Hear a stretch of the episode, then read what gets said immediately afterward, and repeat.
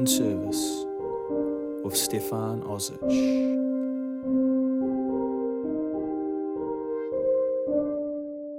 Hello, everyone. Welcome back to another episode of the podcast. I'm thrilled to have you join me again for another installment of a truly insightful and educational conversation. This month's conversation was just that, and I am extremely grateful as to the guest who was willing to participate in this discussion.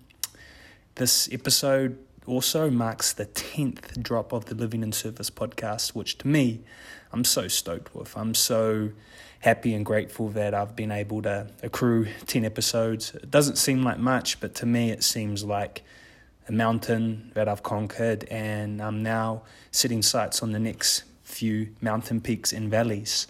So be assured that I will be bringing you more and more of these amazing episodes. This month, we had the privilege of speaking to none other than Valentin Ozich. Who is he? He is the founder and CEO of fashion label I Love Ugly. He is an entrepreneur, a speaker, and he also hosts his own podcast, the I Love Ugly audio show. Hailing from New Zealand, the brand I Love Ugly has really made a stamp on the global fashion industry, and not just in the way that we commonly view brands. The brand promotes through the clothes means of stepping outside from the crowd, looking at things outside of the frame, and taking the first steps in any life pursuit with detail and bravery. We get to talk to him about his journey creating this label, all the nitty gritty details in between, and what lays ahead for him and his journey. Just some of what is covered is his design and illustrative background, starting how he began to sell t shirts, the rise of the company, the close fall, how to realign focus in times of stress, understanding business and maneuvering in business, changing the mindset in times of threat, forming long, long-lasting habits. We talk about his bout of depression. We talk about how diet and lifestyle plays a huge role in how to mitigate and how to essentially overcome depression. We talk about the role of faith in his life, and we talk about many other topics. This conversation was very broad ranging and it went down so many paths. And what was amazing about it was we managed to always bring it back to the relevance of the conversation, which is pursuing a life and pursuing a path in which you are adding value to the world and in which you are intentional in how you add the value to the world. I'm so happy that I got to bring this conversation to you and be sure to support this conversation any way you can. If you are willing, you can like, uh, you can share, you can comment, and reach out to Valentin. Let him know what you thought, let him know what you felt, let him know what came up. To me, this conversation was a real mark of the angle I'm willing and wishing to take this podcast. So I'm so grateful that I can bring this to you. And please, please, please, if you feel like and subscribe, because that will be some of the best support that you can offer as I pursue to bring more meaningful conversations. Well, anyway, now to the episode. Much love and enjoy. Valentin Ozich, uh, thanks for wanting to take the time and opening up your home to allow me to have this conversation with you. In Just, the tiny home at the moment. Yeah, yeah. Nah, it's such a nice spot. It's like that two story. How do you explain it? Like a cabin. Kind uh, of a, yeah, I reckon tiny home with a loft. Yeah. Uh, you can fit four adults in here quite comfortably, and you got the the deck and the outdoor bath. This is just my little side business on my property. Mm. Yeah, it's it's good, man. It's a little lucrative little business. It's yeah. awesome. Yeah, nestled away in the Waitakeres, you know. Yeah, even if the way tuis and wood pigeons, and it's yeah. it's dope. Even the way the awning's set up, I find it just opens up so much. It creates the space to be so much larger as well. Yeah, it's nice. Yeah, I set up this this project started. I, I first started off with a ten square meter one, and then I did it as practice for because I want to you know later on or basically, I think business is a vehicle uh, for cash, which you basically plant into real estate. That's the way I view it. Uh, I only kind of had that. I only had that realization in recent years. Um, so basically, I started. I had this property, four and a half acres, and it was quite underutilized.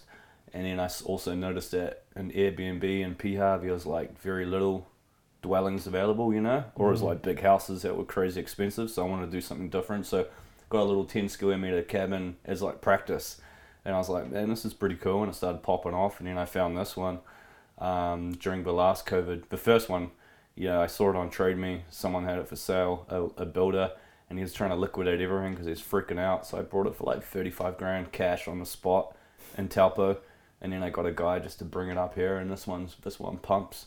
So this was just like a little tester for me to kind of dabble my toe into like you know doing little developments and stuff, and then from there, you know, on it went. Just a few other Mm. bits and pieces. So Yeah, with Yeah. that comment you said about you see business as a vehicle to pump through cash, is that what you're saying? yeah, for Yeah. cash flow, yeah, yeah, yeah. Yeah. So with that mindset, that's I'd like to actually go into that straight away. Is upon inside, outside looking in, is when I observed as you you progressed through your business and with the business. Um, we'll expand on this further in the conversation, but I noticed that business wasn't necessarily the forefront of your um, intentions moving forward and how you went about your company, and then that's Mhm. something that came later, obviously due to circumstances. hmm I'm curious how you first approached that when you know a lot of people view business as this daunting task with numbers and all these terminologies. Yet you kind of went into it, just took it and approached it. What was kind of your first step to kind of start grasping the concepts of business and to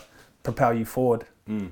Yeah, well, when I went to business, I was pretty naive and I didn't really know what I was getting into. And I think that being naive is both both a blessing and a curse. It's a blessing in the sense where you actually don't realize what you're getting into because I think if you do realize what you get into, you probably won't do it. And that's why wiser, older people usually by the time they're wiser and older, well, we're not necessarily wiser, but let's just say older people are very apprehensive of making change or taking risks because they know too much. And they're like, well, the downside or the repercussions of us failing are far too great for me to actually take the risk. And I think when you're young and naive and you don't really kind of care or you actually haven't had a few, you know, battle scars from going into war and failing, you just basically just go for it. And that's how I kind of started with business. And the thing is, is like when I came into uni, I had a bit of taste of reality because I expected a job just to be there waiting for me at my doorstep. But little did I know that you actually have to go out there and get it, and that's the one big mm. piece that they kind of left out in this fucking twenty five thousand dollar course that I took. So I kind of went out there and I tried a whole bunch of stuff, and I realized that like, man, no one's hiring me. This is weird.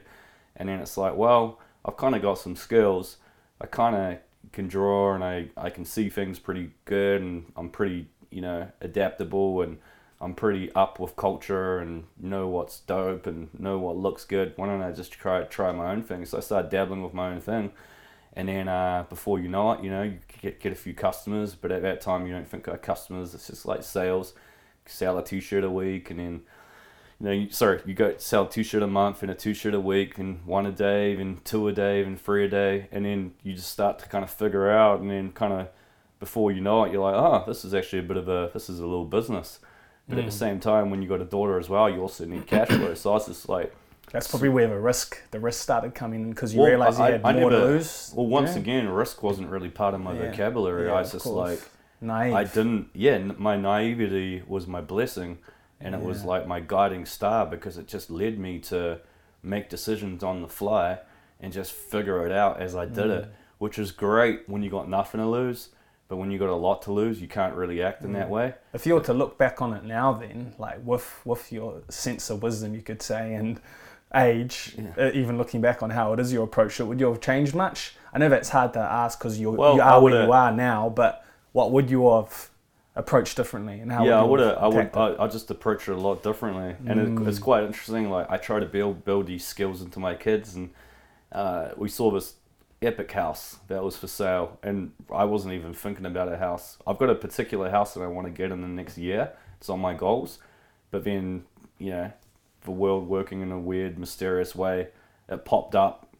Like this quote unquote dream house popped up on the market, so I was like, "Let's go look at it, kids." And then the kids loved it, and it was pretty cool, and it was kind of exactly what I had visualized. And then um, the kids are like, "Can we get it? Can we get it? Can we get it?" I'm like, "Okay, kids, this is like a lot of money. It's like you know two million dollars, and you know I just had to just went through the divorce and stuff, and cost a lot of money and this and that." And I was like, "I tell you what, I'm gonna go for a run." and you guys write me a list, and it can't be emotional reasons why this is a good investment or why we should do it. And I went away, and then I came back after an hour, and then Bella, my oldest daughter, she's like, "Hey, Dad, I've written a list," and it was like, "This is a good purchase because the property market's dipped thirteen point five percent, therefore it's a buyer's market, therefore." blah blah blah you know? And i was just testing him. I was just getting him to to uh, you know really strengthen that whole analytical Mm. mind. Because the thing is is like i was pretty lucky in the sense and you can call it luck where i came out and i didn't make too many fuck ups although when i first opened my first shop you know that led me to depression and anxiety and all sorts i was an absolute mess and i'd be tearing my hair out. I was losing hair. Like, how am I going to get out of this? How do people kind of, how do people make it work and go to that Mm. next level? And that was a failure. That, you know, I basically had to close shop. I fucked the whole thing up. I had to sublet it. I subletted it to this dude that had no, basically no, no way of actually paying the rent. And before I actually knew it, I got a letter from the landlord I owe him something like twenty five thousand dollars because the person had defaulted on the rent pretty much from day dot. And like I was like, oh my god! So like, it was laid at your feet. yeah, it was thing. my whole thing. Well, it was a sub sublease, so therefore I'm still responsible. Yeah, you know. course. Um, and that was like just a series series of mistakes and, and, and, and big fuck ups from from na- my naivety. So to answer your question, is like, would I change anything? I just approach it probably very differently, more analytical, um, smarter. But the thing is, is like, you know, all those all those series of mistakes that you go through in the beginning. Mm. Uh, no matter how hard they are, they're actually the biggest blessings Mm. because that's how you gain your wisdom, your knowledge, and you can just basically apply that to the next next thing you do, you know. Yeah, and then the next next thing you do is going to be far better. Yeah, no, it's beautiful. It's there's a lot there because what I hear as well, and I think this is something that a lot of people can relate to, is like when you look at things in retrospect, it can be so paralyzing and it can almost be pointless. But you can also look at it as like a piece of clay. You can play with it, but at the same time, the clay stays the same. You can't really do too much else to it. Mm. You can kind of just take away what you can, but if you continually look at it retrospectively, I think it will just paralyze you. Oh, and it sounds sure. like with the business component, because that was the first question, I felt like you answered it beautifully. Is that a lot of that is that is like almost going through it naively, approaching it with naivete, which is like becomes a blessing, but it can be the curse. But it sounds like without it being too much of a curse, you really utilized it and leveraged that in a way. Mm. So I think there's there's a lot of power in that, like the power of going through things blindly, almost like feeling for the walls in a dark room. You're kind of Yeah. stumbling. Yeah, you're stumbling your way into it and you're figuring it out. And the thing is, is like the only way you can gain experience is by figuring out and stumbling and getting a few scratches. Yeah. And the thing is, is now, now when I make decisions, no way am I using naivety because Yeah. the thing is, I've got I've got too much to lose, and then if I do make a mistake, the mistake will be far greater than back in Mm. the day. Um, and the thing is, if you are, if you don't know the answer, then you basically seek out the the professional or someone that does, and you have like a guiding counsel around you as well. So you kind of make the decision together Mm. and uh, and, and and you've got different because everybody's got blind spots, everyone's got skills, and everyone's got weaknesses. So you try to surround yourself with the people that actually have the skill set where you're weak, and then that to get you know collectively you can make a more wholesome, wholehearted, intelligent, wiser Mm. decision. And then with that, that's why you avoid a lot of mistakes, and Mm. and that's why you know they call it momentum or whatever, and that's how people gain momentum is because they just get smarter around getting smart people around them. So they um you know by covering more covering more angles and things start going better and you know you can learn from everything else to and Mm. how, how to apply it to the next thing. Yeah, I hear like a real powerful message I think is a quite daunting message in this day and age is that people expect to go into things and have all the tools at their dispense and all the, at their disposal Yeah. and all the counsel, as you said, around them and all the right people around them when really you've kind of you kind of just almost have to go into it Yeah. and then from there then you can start to get your footing start to build the terrain start to build the lay the land and you can be like oh okay that works that doesn't so it's kind of Yeah. molding in that naivety but then also molding in that al- almost like it's calm collected intention like you're very intentional with the step you take Mm, yeah, totally, man. And you know, a lot of people have this misconception that you can get to your ambitions unscathed, but Hmm. it's bullshit, man. Like you are going to get a few scratches and you are going to muck up and that's okay. You know what I mean? Mm. I think like success isn't a straight line. It's not linear. It's all over the show.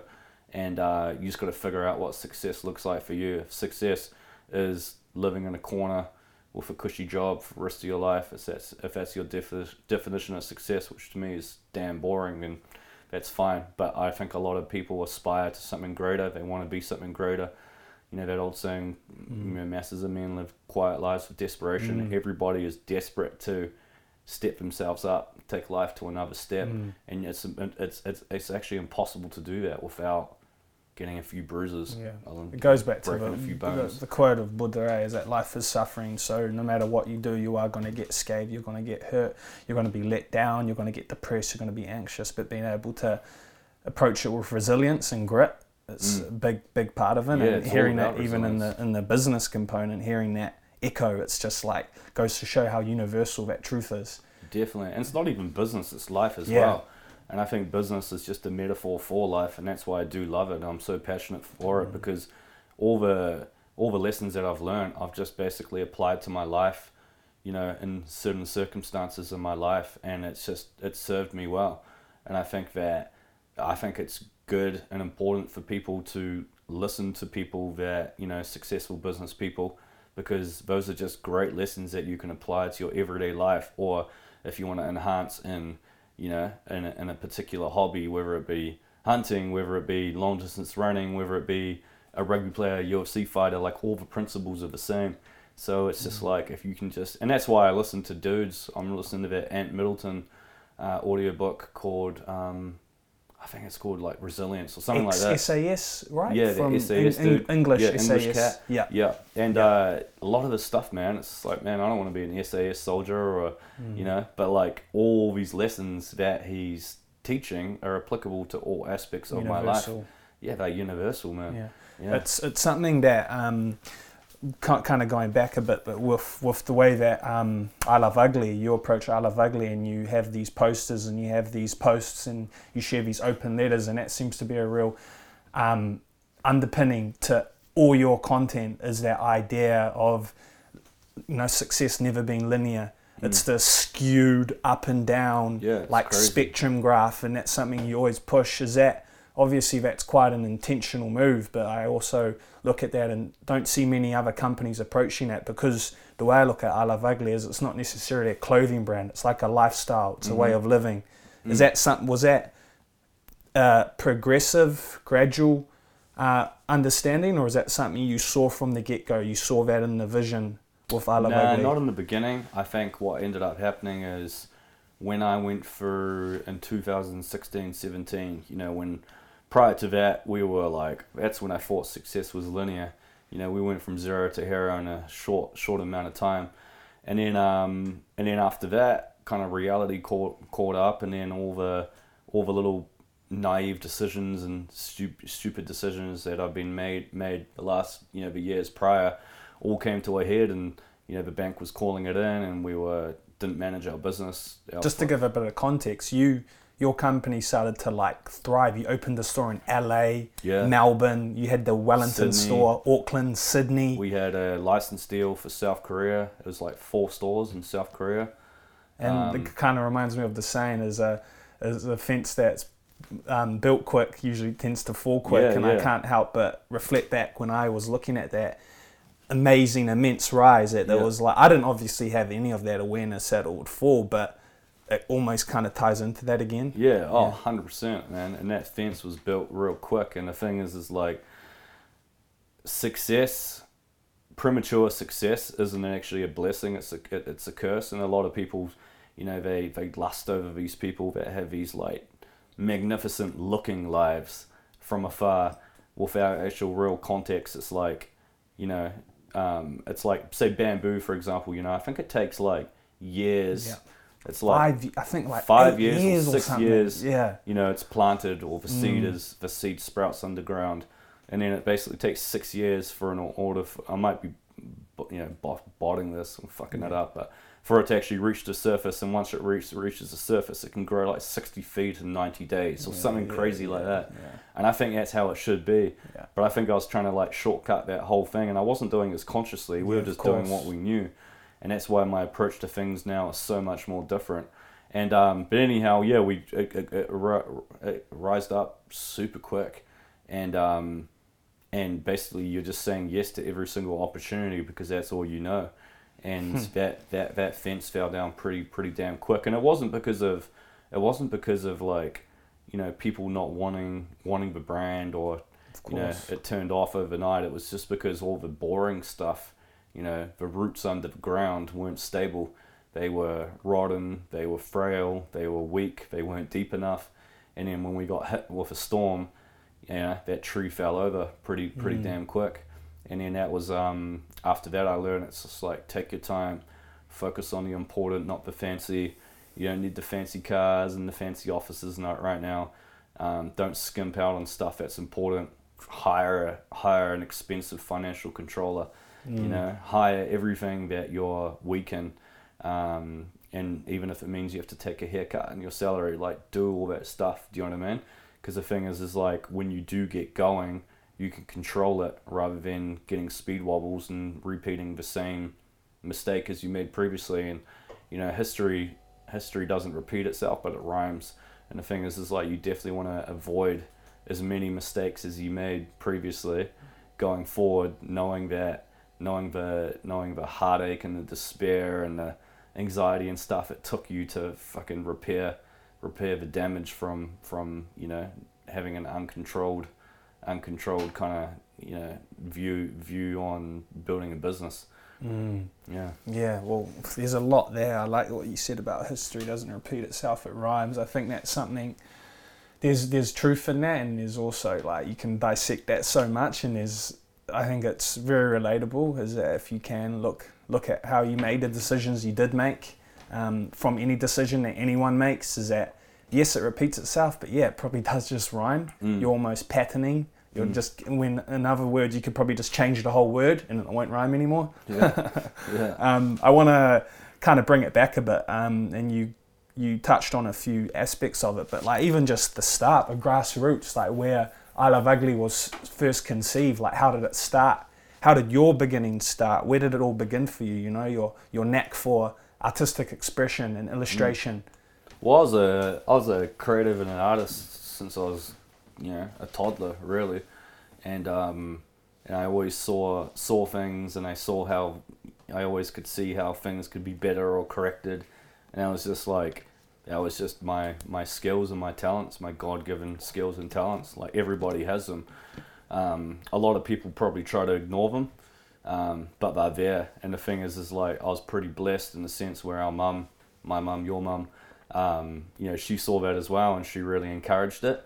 And I think looking back, I think it was amazing. And I try to do the same with my kids. And I think parents do have the ability to see from afar the skills or the talents that their children have. And I think it is their job to really nourish those and nurture those as best as they can.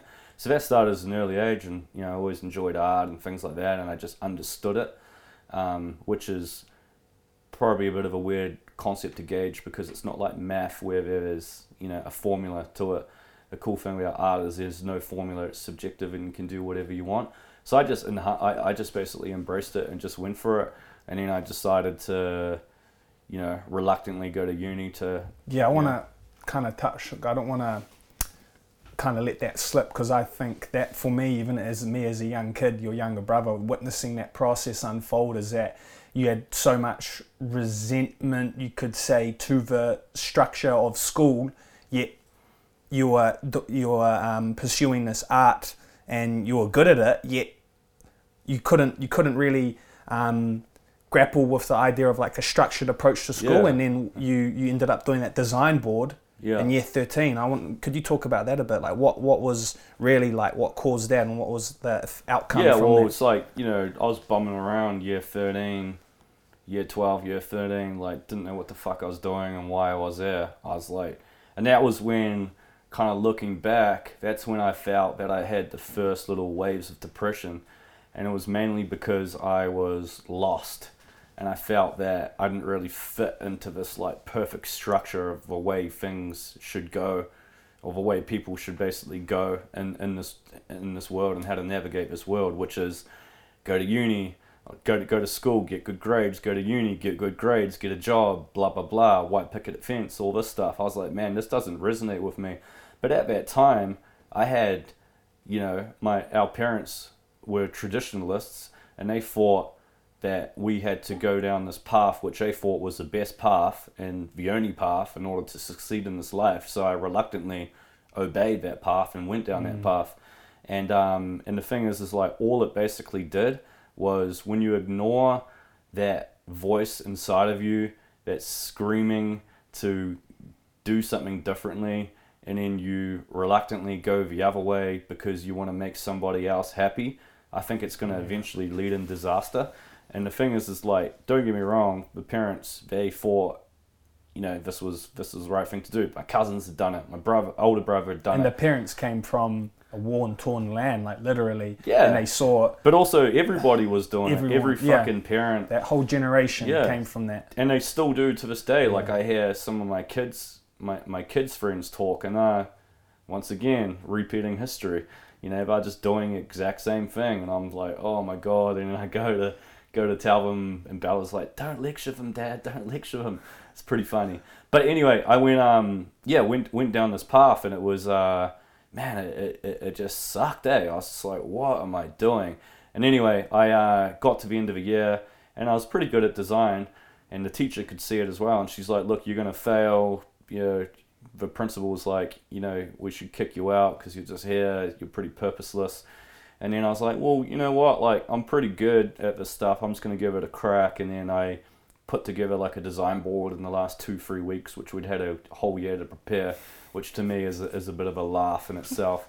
and uh, I did it, and I just skipped the whole process, how I came up with this idea, bullshit, and I just did whatever I thought, just did the end result and I, as a result of it, I think I got second in New Zealand, the second best mark. And you got a scholarship, scholarship which I didn't even end up claiming because I didn't know what the hell you know it was and all this crap. And um, and that to me was like, huh. Well, I actually didn't need that accolade to tell myself that okay, you're pretty good at this. I kind of already knew it, but what I hated was the structure. You know, the way the whole structure had been designed in order for your true talents to really shine through um, which was all process, formulation, you know, doing it through the education system, like all this kind of crap. I, I just wanted the end result, you know, I just wanted mm. to do something like make cool projects. And then um, that basically went to that. And the next year, the first year of uni, you know, I was always into into hip hop and rapping and making music. And me and my best mate at the time, we had this little group, and I loved the kind of artistic expression of rhyming words, but also what I loved is the whole packaging behind it and the brand behind yeah. it. You know, and I started. I did, I did my my first project, Frozen Capitals, and I sold this EP. I think I sold like 500 copies, just hustling, and I loved it, man. Just like I had to design like a logo and a CD cover and the whole kind of, you know, the whole aesthetic and everything behind it. And um and I was like, man, this is this is this is epic. And I'm not. I'm like, you know, I, I can't remember if I made money, but maybe I covered costs and things like that, which was at the time was pretty pretty impressive. And then I kind of came out of that. I was like, man, this is dope, and I don't need to get I don't need to get marked on this. And you were at I university at the time, first right? year of uni. The true mark, you know, the true like test score result was whether or not people bought it. You know, that was like a that was the voting system, and that actually encouraged me more um, than any other bullshit or you know degree or mm. design project or anything like that. And I just I just kind of continued to do that stuff. But then I kind of lost myself for those few years. And the illustration yeah. component came in. I recall in the um, EPs you did. Yeah, I yeah. Recall that, that, that started to really start to reach the surface, right? Definitely. Well, it's like at that time, you know, like white boy hip hop. It's like you're well, not not a gangster, not none any of this stuff. So it's like, well, I'm an artist, so let's just do that and mm. kind of that, that shined through. You you were well, not to kind of divert a bit, but you were rubbing shoulders a bit with Tom Scott as he was like yeah, yeah. coming like Tom as he Scott, was starting yeah, to come he, up. Yeah, homebrew at the time. Like yes. we performed at the New Zealand Breakdance um, Nationals, something like that. Yeah. It was like us and Tom Scott, and we him and me still laugh about it that, to this day. Yeah. And uh, yeah, so yeah, at, at that same time, and then I, and then after that, I was like, oh, it's gonna be pretty hard, pretty hard to crack it in this. Yeah. So I kind of like stopped doing the music thing and started, you know, honing in more on my skills on the whole design, Mm. marketing, Mm. you know, packaging, illustration type thing. Yeah. For those listening, just just to kind of give a bit of context, is Tom Scott's probably New Zealand, probably New Zealand, one of New Zealand's most prestigious, the better rapper. Not to, arguable, but in my opinion, just his whole approach and how he's managed to what he's managed to do for himself and from the lyrical side, he's one of the better ones. So it just gives a bit of context there. Just if you guys are wondering who the heck is Tom Scott. Anyway, yeah. So with the so the illustration part started coming in with the EPs because I recall that I remember seeing all those caricatures that you were manipulating and working with and like seeing this come to light and then from there I'm curious where the illustration started going to the t-shirts where did that start to come Yeah, well, I kind of started to. I was like, man, I'm pretty good at making these trippy, abstract characters illustrations. So from there, I um I started just kind of doing more of it, and that's what I kept getting drawn into. Rather than graphic design, it was more illustration. But I did love the graphic design element as well because I thought it was handy, and I was pretty good at that as well. And then in the final year of uni, we had to do a presentation. It was the same formula as the end of school, where didn't do shit, did everything in the last minute, and then um, you know you have all these people that were spending a year showing their process, and I just did all mine last minute, and then I got you know I had my display, and it was I thought at the time pretty cool, and then I got a, I got like. Uh, there's a clothing label called Stitch Ministry, and they wanted me to do he- heaps of their men's stuff, and then MTV wanted me to do all this crap, and then Adidas Originals and the Comedy Central got to do their business cards and a few other bits and pieces, and just a whole bunch of different things. And then um, and then you had to come up with the words or three words that describe your style. For me, it was I love ugly, and that was kind of without even knowing at the time. It was just like this little brand name thing that I had, and at the time, I thought I love ugly was a an art collective and a movement. And I actually started I love ugly first was born uh, when it was first born. It started as an art magazine where I basically interview interview people on MySpace, like artists from all around the world, and I'd compile these magazines together called I Love Ugly magazine. And then um, I was like, oh man, this isn't very lucrative. It's kind of hard. Prince almost Prince dead. That's when digital was on the rise. yeah And then um, this I is when MySpace was like MySpace that, was that social media yeah. And I was stumbling my way trying to figure out, okay, I've got these ideas, I've got these skills, I'm good at this, what am I going to do? And that's another lesson in itself is a lot of people are like, I don't know what to do. It's like, just fucking start and figure it out. It's exactly what I did. It's not like I had this like light bulb moment where I knew I'm going to start this clothing brand, Of call course. it I Love Ugly and this and that. I started as a fucking rapper and then I did rap, and then I did album covers and I did this and that. And then I started doing illustrations and all this. And then I started, just had this weird name called I Love Ugly. I used to do paste ups all around the city illegally because I was massively inspired by Shepard Fairey from Obey. And I didn't even know what the hell it was. But all I was doing is I was putting one step in front of the one foot in front of the other and starting my journey and figuring out what the destination was going to be. Mm, you know, where of- I was going to get to. I was stumbling my way into it it. naively. it And the thing is, is like, don't let perfect get in the way of progress. Because the thing is, is like, if you do that, you're never going to start. So I just stumbled, stumbled, stumbled. And then after that, I was like, this I Love Ugly thing is pretty cool. It's a cool name. It's, you know, kind of catchy. Creates that sense of wonder. And I just started doing my weird illustrations, putting them on t-shirts. I tried to scrimp them myself, and I was like, this is stupid. So I just outsourced that. And I was like, okay, these t-shirts are kind of popping off. They started to get a bit of a cult under. and at this following. time and at this moment as well in your life you'd you're working multiple jobs and you're Yeah. just you just found out like within like you had three weeks to go that you're about to have a baby Yeah, so that that bit, so that bit came a bit later. So I was just like, I had I Love Ugly. I was kind of mucking around, um, you know, working at Blockbuster Video. I finished my degree. Didn't know what the fuck I was gonna do with this degree. I almost felt like it was a twenty five thousand dollar worthless piece of paper. And then um, and then I met this girl, and then we kind of started started dating, and then yeah, and then we had the baby. So we had. Um, but you had like you really had three weeks- yeah three you weeks to three weeks notice She was she was six months pregnant. We didn't know, and then once we found out, we had three weeks to prepare for an eleven week premature baby, and that's when I was like, oof, okay. I was twenty two at the time, and then reality kind of kicked in, and I was at that point I was like partying, you know, drugs, partying four or five days a week, you know, flatting. I was a real piece of shit, um, at least in my eyes. But then I was still kind of, still kind of like, had I Love Ugly. I'd say I'd be doing it like 10% of my time, but I had no incentive to actually give it a crack. As soon as I had my daughter, my premature daughter, it's like, okay, bro, you got to grow up. You got no money.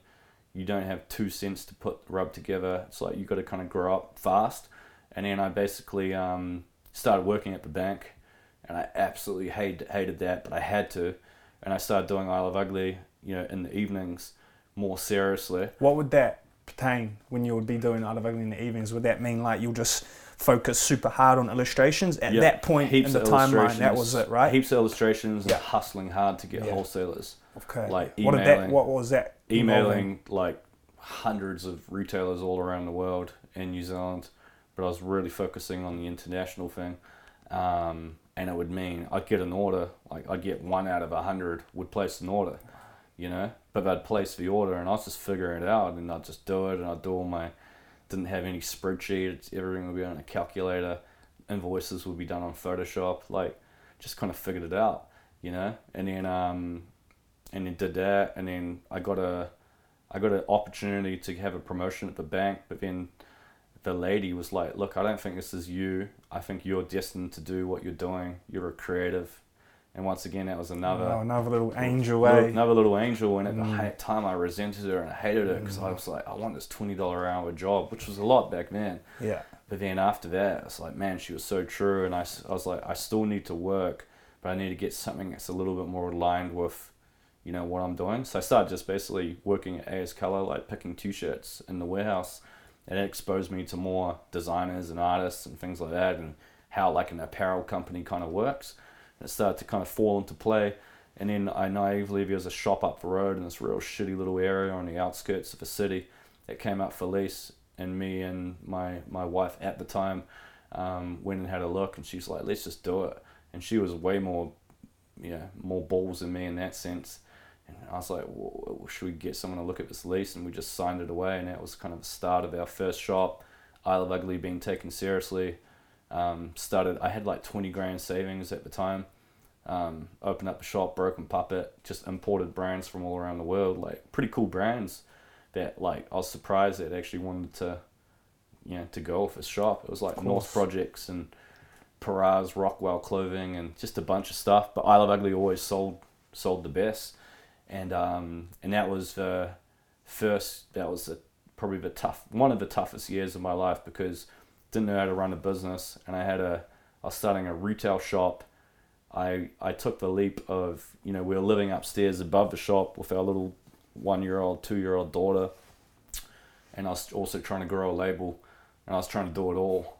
You know, I was trying to figure out how the point of sale system works, uh, how to do ordering, how to grow grow a clothing brand, and this and that, and um and then I actually led I it basically led me to a deep, I got into a deep, deep uh, form of depression, and then my coping mechanism was marijuana at the time and actual codeine, and I was using it because um, I knew that I knew that I had a lot of shit. You know, the reality was I owed bills, I owed rent, I owed you know suppliers, and it was fucking hard, man. And you had a daughter, and I'm like 23, 24 at the time, you know, and you're trying to be the man and step up and it was a lot, man. Like way too much. Cut off way more than I could chew, and um, and that just led me to go. Yeah, just my coping mechanism was weed and and codeine, and um, shit diet like lollies and all yeah. this How kind did of crap. how did you start seeing that? Because obviously, when you're in the in the moment of that deep state of depression, that you see those coping mechanisms as just that. How did you see that this wasn't sustainable and, and functional for? Well, basically, my brain was just like given up. My body, my whole everything, my spirit was broken. Everything, and I had everyone started to see me. I was like lost so heaps of weight. I was skinny, just looked like shit. And uh, everyone was saying, "Quit, quit, quit! Like, go get a job. Just quit. Just pack it all in." And uh, they think they're helping at the time, and that's why I always tell people it's like when going gets hard, don't go to your mother or don't go to family because they're gonna naturally want to protect you and tell you to pack it in and just go to the safer Yeah. route. That's Mm. not what you want to hear. You want to figure out, okay, how can you make it better? But anyway, I um, and it's coming from the purest place too. That when Yeah, you do go to your family, that's the yeah, thing. because you don't want to see your children suffer Of or course. the ones that you love suffer. So you basically, you know, you want to try to eradicate all the problems, which is just to quit Of and course. just to make it easier. But the thing is, it's like, lesson is if I can figure it out, anyone can figure it out. But anyway, and I had no mentors, and I didn't listen to anybody like Yeah. how I'm telling people because that, now. that wasn't that wasn't really part of it at that point in your development. Eh? Like mentorship, podcast wasn't even a thing. Hell Books no. weren't really a thing. It wasn't thing. even on my radar. Yeah, Didn't even know of course. existed. The only thing that I knew existed was surely there must be a drug that can make all this feeling going away, and that's when I was considering really harder drugs, like hard drugs, you know, that can make Oh, all the anxiety, depression, everything disappear. And at the time, I felt really isolated. I, I, I really begrudged my family and I blamed everybody. And I was like, nobody fucking helps me. Nobody reaches out to me. Nobody even takes my kid. Like, you know, I was 24 with all this trying to figure this shit out. Take the kid for the weekend so I can actually just have a breather and just try to, like, figure it out. So I was basically getting in every angle, you know, I felt at the time anyway. And, um, and my capacity and my threshold of, of control was tiny at that point. Mm. So I just basically with the drug drug thing. I was like, how can I get a better drug? Luckily at that time, um, I didn't make that decision. Instead, I was um, I went on antidepressants, and that just like that was the worst worst decision because all it basically did was just like numbed me medically. Of course. You know, I got these antidepressants. I don't know what they were, and I was just numb. At that point, I really didn't give a fuck. I had a landlord calling me up that I owed money. I had creditors calling me that I owed money, and I just didn't care. I basically wanted to sleep all day, um, in bed upstairs all day. I was just sleeping. I was just tired all the time, and that's that. Even I know Kanye as well. He kind of described something similar where these drugs would make his bipolar disappear or whatever it was, but but he couldn't create, and he you couldn't can't create. You don't care, man. You're just a zombie essentially. And um, and I remember one of the I went to at this point I had this was when I had all that back that backlog of rent that hadn't been paid, and I went to one of my dad's lawyer friends just to kind of help me out, like pro bono, to sort all this legal shit of all this, you know, to try to plead to the to the landlord that I was like naive and blah blah blah. And um, he was telling me I should double down on the drugs, you know, on the antidepressants. And at that point, I was like, nah, there has to be a better way. Yeah, what was It's that? That's what. I'm curious. How And did you where- how did you start to see that this victim mindset that you're steeped in? How did you start to see that you it just seems to be so characteristic to where you've got to at this point is there's this piece in you that's like, well there's gotta be another way. What is that? Like well, where does that I, come I from? think like I think that you know human beings are survival creatures, and they know that they know. I I went down the self medication route, which was like you know the weed, the alcohol, the codeine, and yeah, it helped temporarily, but long term didn't work. So I did that. I went down the the medical route, which was you know prescribed antidepressants by a doctor. That didn't work. So I was like, okay, I've tried these things. Why don't I try some natural stuff? And then I can't remember why or how, but my wife at the time, her auntie was a naturopath, and then her mum, so my mo- mother-in-law, took me to this lady, and uh, she was like, "Okay, you're too thin. Your diet is junk. How often do you go to the sun? Go into the sun. You know, how often do you exercise? Stop taking this medication." So she put me on like 5-HTP, which, which was like a natural serotonin booster. First and foremost, I chucked out all the other drugs. I stopped taking all the other drugs. Um, I started to eat better. So like I'd combine like I'd eat more like butter and cheese and like chicken broths and things like that.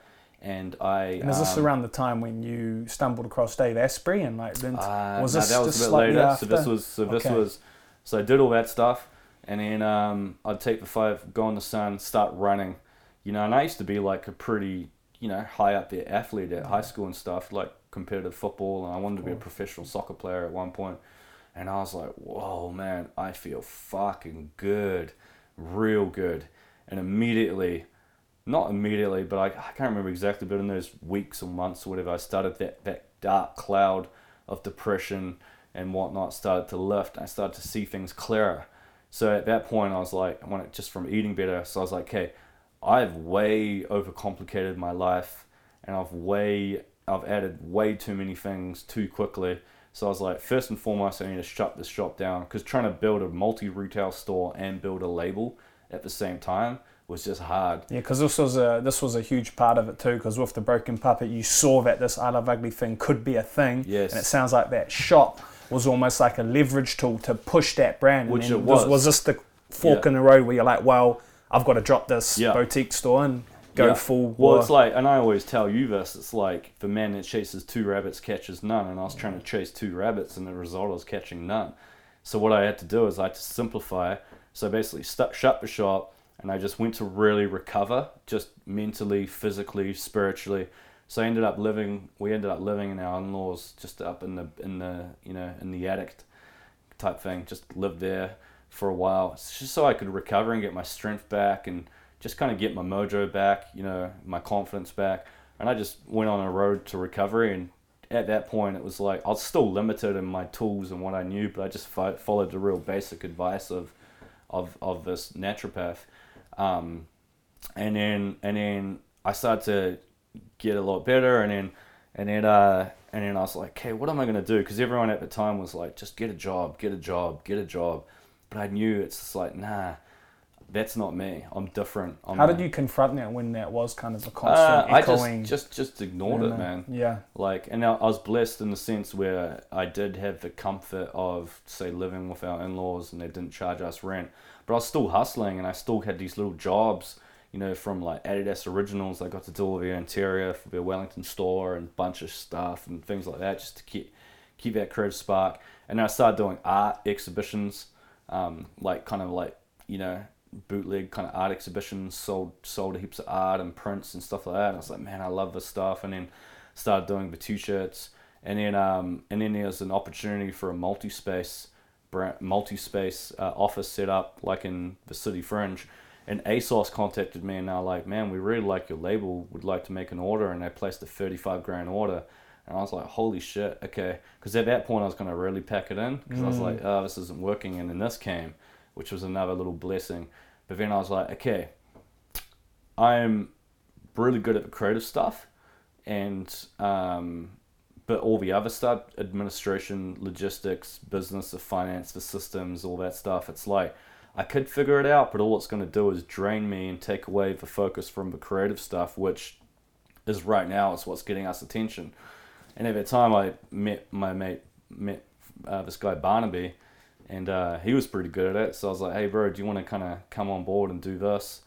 And um, yeah, you can figure it out. And then you're not going to be an owner. I can't really pay you much, maybe a hundred bucks a week or whatever.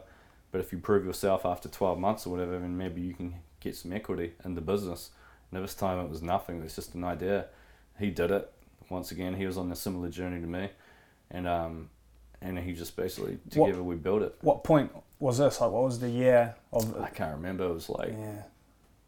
2000, maybe Eleven? 12 or something, 12? 11. Yeah, of course. Yeah. So basically, the inception of I Love you could say, was tw- 2008. Yeah. So there was that four, three, four, maybe five year window of just persistent grinding, Figuring almost out. essentially not getting anywhere. And it kind of goes back to that analogy of the bamboo. Yeah. You're building that, you know, even though later in the path you did rise really quickly, but it sounds like you did still really built that root foundation Yeah. that, that seemed to be solidified. Figured it out. man. Hence, probably why you didn't completely liquidate when you were near that in Yeah.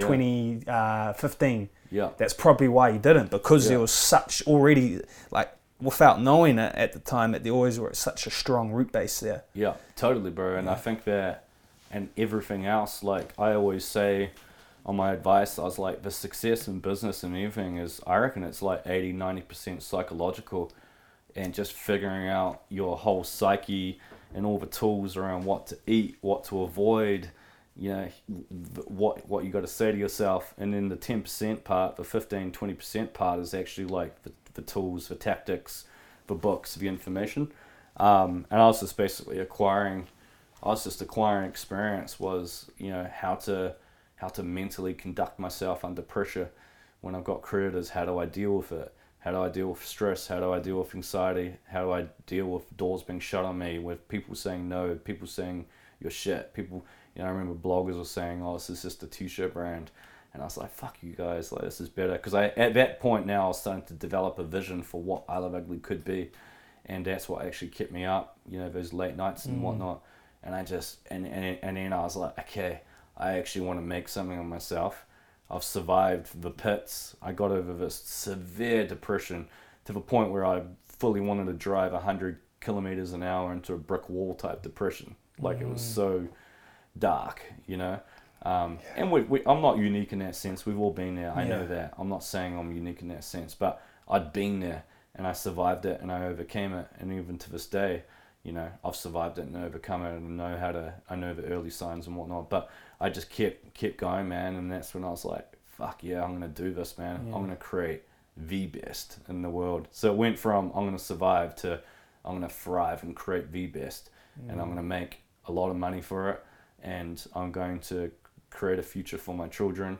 And, um, and bit, the most exciting thing was the person I was going to become in order to actually pursue those goals. Mm. And that's when things started to really tick. Yeah. And that's when it's like, okay, there's a better way. There's other people that have done this before me. What do they do? And that's when I started to pick up books. Yeah, okay.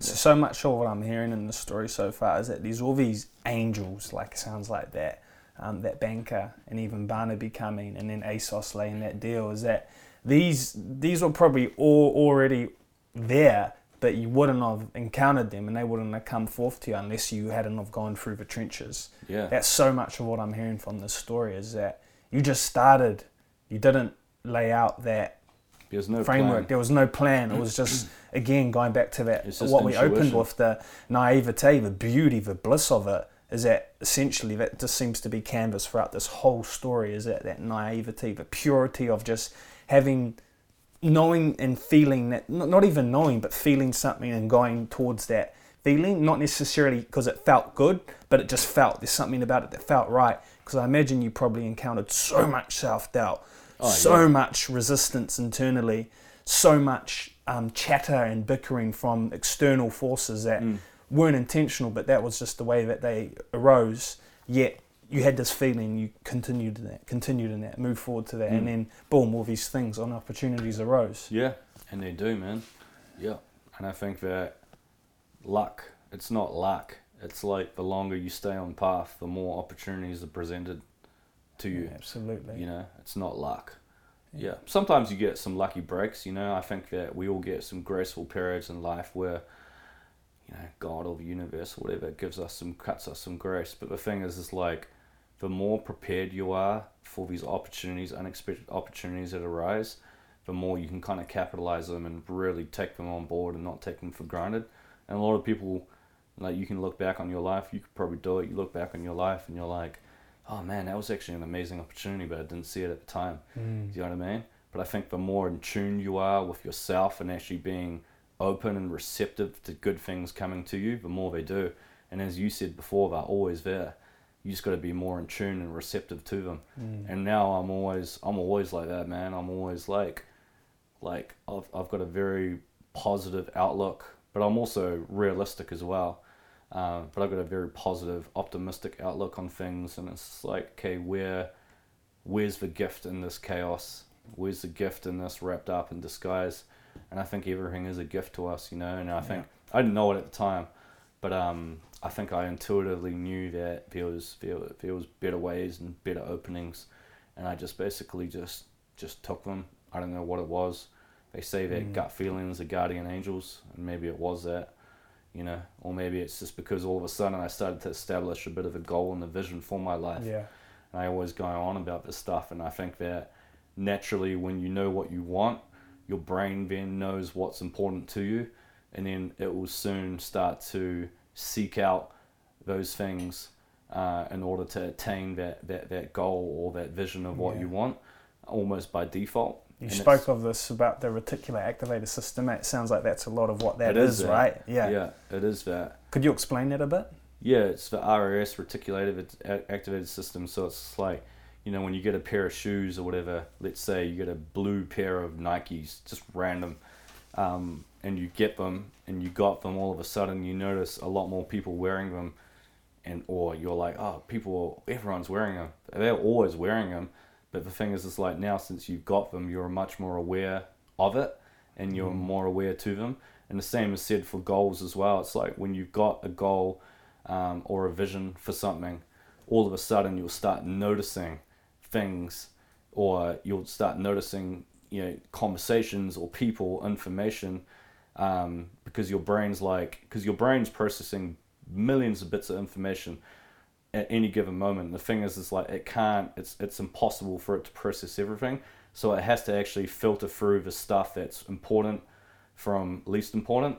So if you've told your brain that this is important to me it will start filtering all these millions of bits of information. So it will give you the important stuff and it will rise to the top. And that's why that's why it's just like okay i want to you know i want to uh, you know get a house in this area and all of a sudden it's like you'll start noticing listings you'll start figuring out ways where you can make that you know get the po- deposits together and you know just everything it's just all encompassing and almost like kind of people say it just manifests by itself but the thing is it's like if you do it with intention and you're conscious about it and you review it as often as possible and keep reminding your brain about this particular thing is important to me it will eventually manifest but it's not all in this magical voodoo Mm. spiritual way how a lot of people that's the A big misconception people, you still have to take action you still have to be intelligent you still have to attain the information in order to get what you want but the thing is it's like you have to do all those things in combination of themselves you know Because that's what Jim Carrey said. Eh? He had that million dollar check or five million dollar check in his wallet,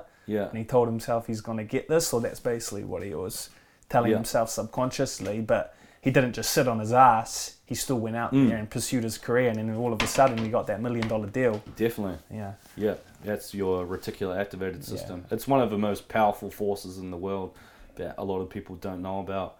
And Yeah. the thing is, is like I think the more you can study that, um, the p- more powerful it becomes, and the more you know profound your life can become as well. Mm, I think uh, again it comes into the importance of goals because I think it was you that told me this or someone else is that when I write goals now, even if they seem so damn far off and so audacious, that doesn't matter.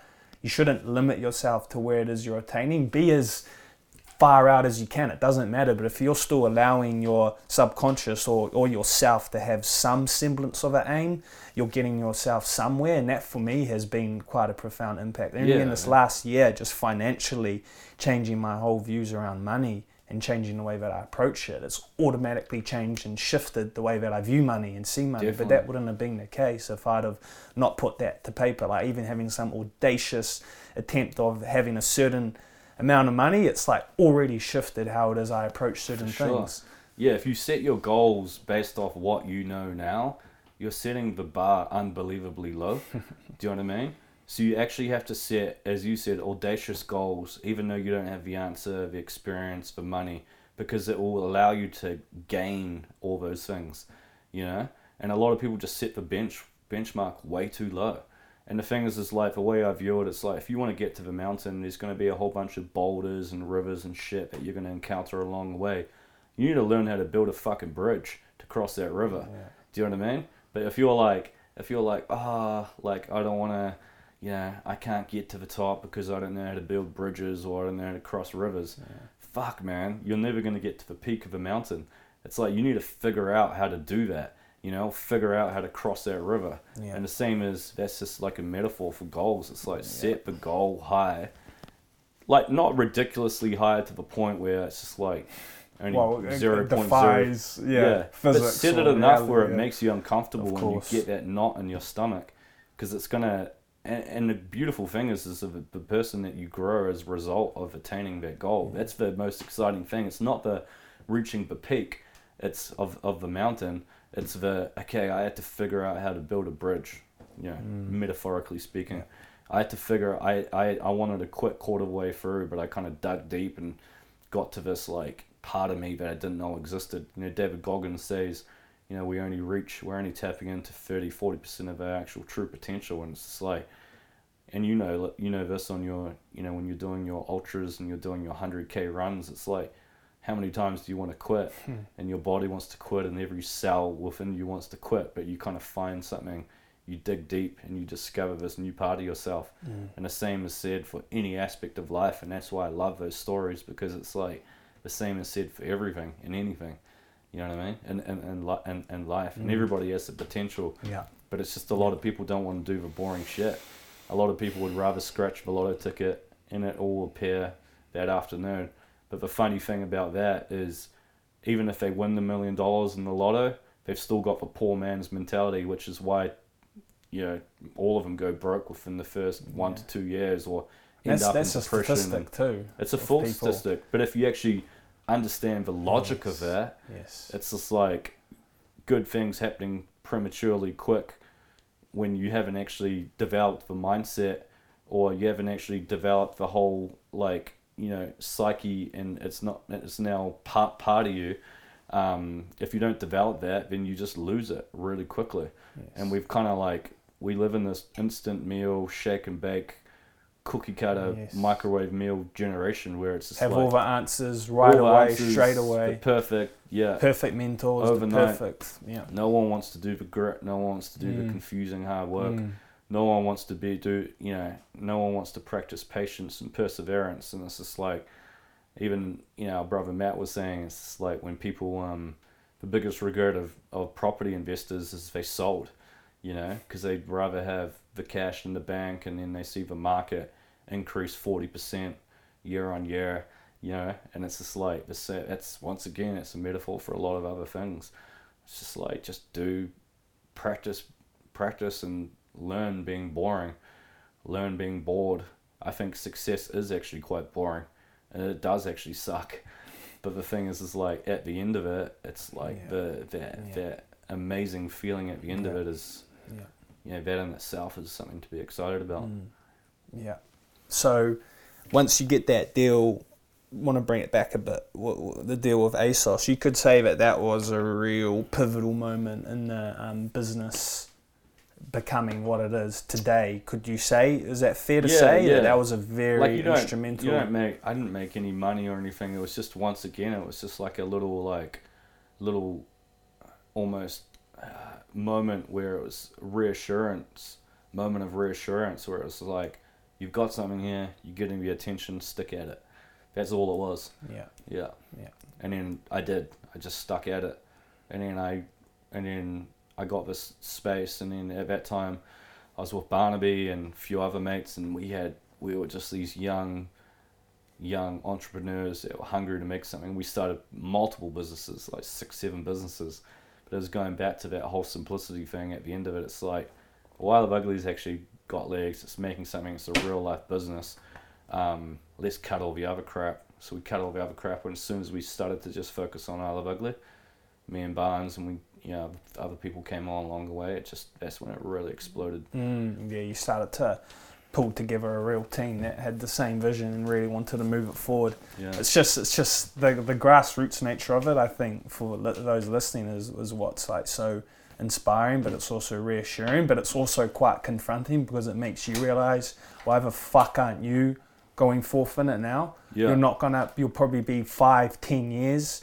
And I love that idea that um, Malcolm Gladwell talks about the ten dark ages, the ten dark years yeah, the 10,000 hour rule, some call it that, is that Yeah. there's a 10 year grind, a 10 year window where you're probably not going to see any reaping of what of the work you've done. But after that 10th year, it could be the 11th year, then you're going to start to build those legs. It goes back to the root analogy. You're Yeah. building that root structure. Well, it takes like, yeah, ten years. That's like a good kind of catchy, catchy, um, yeah, ten years. But, Yeah. but you're right. It could take, but you could also give them five years. It could take Yeah. thirteen years. In my case, you know, it took probably 12, 13 years to really start to click. Yeah. But it's also, I wouldn't actually classify myself as a super intelligent person, but I'd also classify myself as someone that's like seeks wisdom Mm. and seeks out the answers and never quits and constant perseverance is just part of my DNA. Um, and it took 12, 13 years. It takes 10 years or 13 years to get to that one year that can actually change your whole life forever. And I, um, a lot of people quit before they get to that year. Just don't quit. But Mm. so, sometimes it is logical to quit, smart to quit. Like you know, You could, you could almost say it would be like without quitting it. Or could just say that- refine, yeah, cut. yeah. You're like cutting. I cut, I cut multiple businesses and multiple ideas, and, and you didn't quit those businesses you were Yeah, refining. I just yeah, chopped of them course. off. You know, they were just slowing me down. They're dragging the chain, and uh, and then you get to a point where you're like, it clicks, man. You're good at this. You know how to conduct yourself. You know how to grow. Like if I was to start again tomorrow, I could probably get to the point I'm at now in 18 months. You know, I think. Yeah. Wow. Yeah. So, um, so with that, once once that um, you got that deal, you found that warehouse space, and you started opening stores. Where was it when you started noticing that whole like this LA, um, the potential of LA, and then you know the Wellington store and the Sydney store and Melbourne store? Where did Mm. that start? Where did you start seeing that whole this has actually got potential, and then kind of goes back to what you're saying that you started to build the house a bit too quick. Yeah. But what was it that was giving you off that the feedback that okay, let's start, you know, capitalizing, maximizing, grow, grow, grow. Yeah, well, when you got two young males that haven't really made any major, major, um, yeah, mistakes up and up in that point of, of time, it's like yeah, you're just you're just going for it, you know. And we were just going for it, and our egos were getting fed by all the success and the articles and the attention and the media attention that we were getting. And we just thought that our at that point we had the Midas touch, and whatever we touched would turn to gold. So we just went for it. And we also had financial ambitions. Like we both wanted to be financially retired by 30 years old. And so we just went for it. And then, um, you know, we were popping off in LA. And at that point, I got, you know, I was voted one of the world's top creatives, 100 top creatives, like three years in a row, you know, alongside like KAWS and Pharrell and Kanye and Virgil Abloh and whatnot, which was pretty, pretty amazing. Um, then- Fuck, that must have done a lot for your head. Well, I like, kinda like- positively, negatively, but it must have yeah, I remember so I was in New York and I was chilling with Odyssey, and he's like, "Bro, congrats!" And I was like, "What for?" And he's like, "Bro, you just got voted one of the top hundred creatives in the world for Hypebeast." I was like, "Oh fuck, buzzy!" like, and he's like, "Why are you so chilled, man?" And I was like, I, I honestly didn't really at that point it didn't really mean too much for me because I was so busy. It's probably such a blessing. Yeah, I was so busy and caught up with this like building of I Love Ugly, you know, and just making something of it. And um, yeah, we just I don't know, it's just like we wanted to always be an international brand, and then I Love Ugly was doing well online in California, so we are like, oh, let's go to LA. Went to LA, didn't know fucking anything, hired a car, and we were like, oh shit, this is pretty. We're in pretty deep, but we just did it, just figured it out. Opened Yeah, up the store and then bro we ended up you know that year that the year previously we made a million dollars profit and then we basically spent all of it the next year opening stores. That. yeah, and just traveling and and that and this is where it comes back to the start of the conversation eh, is that when all these all the towers so to say started to kind of tumble and then you had to realize like oh shit like we could were knocking on like bankruptcy's door. Yeah. And then you had to make again kind of with the mentality that got you there you had to use that same mentality to get you out of the situation. So how, how was that when you're approaching that sort of moment in the timeline of the company? You know you had all these stores you had all these employers obviously you had i imagine you had money owing to the bank which was probably the Mm. biggest component but the fact you had all these store managers and people you, there was there was lives that were almost involved in stake, yeah. their lifestyle their their way of living was almost at stake Yeah. you could say so how was that when you were approaching that and having a yeah even just confront this reality yeah well when when you get hit with something your first thing is denial so you just deny it and you basically try to carry on like it's not there. You pretend it's not there. So that's what we did for a while. And you were you were at i love ugly at that stage. Yeah. you just deny it. But then the reality of it doesn't go away. You can deny all you want but if reality is a reality it's going to eventually kind of catch up and demand more of your attention or whatnot. And at that point now we were in the naughty corner at the bank and the bank started you know having meetings and what are you guys going to do how are you going to cut costs and things like that and um, that was a scary time because it wasn't really part of our narrative or our, or our identity because our identity was success and everything we touched turned to gold. To all of a sudden, you guys are, are, are overexpanded. You've broken all your banking covenants, which is basically a contract that you have with the bank. Um, you've defaulted on payments. Um, you know your cash flow sucks. Your profitability is non-existent. Um, your expenses are too high. You guys need to make some changes, otherwise you're gonna basically the shit's gonna be all over pretty quick. And once again, deny. So we ended up trying to rustle up and borrowed some more money just to try to put a band-aid of a problem but then eventually that money dried up because the money's only going to fix a problem temporarily unless you actually get to the root cause of a problem. Yeah. And we were just basically avoiding the root cause of a problem, which was, as I said, you know, salaries were too high, way too many staff, stores that weren't profitable, spent too much money, you weren't profitable, like your, you know, there's no governance in the business and costs were out of whack and um, and it wasn't until 2017 where it was like shit really hit the fan and the bank basically said hey guys we're calling this in. You've got seven days to pay back. I think it was like six seven hundred grand plus a bunch of other stuff. That was just the bank calling in one loan Plus, at the time, we also had tons of debt. It was like Yeah. 1.5 Yeah, mil debt. Rent in your stores and LA every- alone was probably a business. you know, we had, and we were laying off staff, and then they all want, you know, trying to take us to employment. You know, people wanted like seventy thousand dollar payouts and all this shit. And uh, at that point, I was like, okay. And there's no disrespect to my previous but business partner because him and me are still friends to this day, and we actually constantly, when we're together, we laugh about it and we love reminiscing. But he was handling that side of the business, and I was also a part to play with that because I was, I was, you know, fifty percent owner of the business. Mm. Um, but he didn't have, uh, didn't have all those, you know, the boring shit under control Yeah. and the brand was still expanding. We still had opportunities, and this and that. Um, and then at that point, I fully took over. I was like, "Hey, bro, I'm full taking over now." I just said it. I like this company. I'm not going to lose it. I know where we went wrong. And then um, I went to the bank and uh, had the meeting. I was like, "Hey, look, you're, I'm now your form of communication, and I'm going to communicate with you twice a day." I was like, I can't pay you back in seven days, but give me 30 days.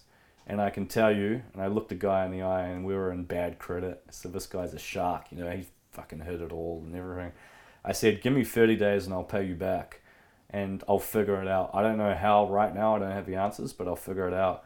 And I remember walking up back into the office just so defeated.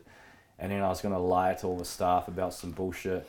And I was like, you know what? I'm going to tell the truth. Went into the office and I was like, hey guys. Hey guys, sorry just for a quick interruption.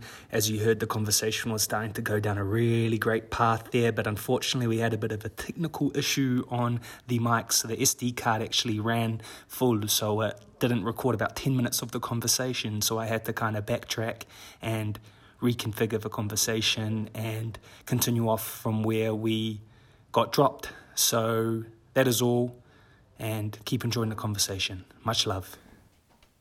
Cool, we're back again. Well, had a bit of a um, technical glitch here, and my SD card ran full, so we lost about only probably about 10 minutes of conversation, so we can actually revisit it. But where we're at was you went to the bank and you were expected to pay this um, fine essentially, and you went back to the bank saying, like, well, now give me 30 days. Then you went to the headquarters Yeah. and let your team know the situation. So Yeah. we could continue on where we left yeah, off just there. basically let the team know the situation, and then um, paid paid them back in thirty days.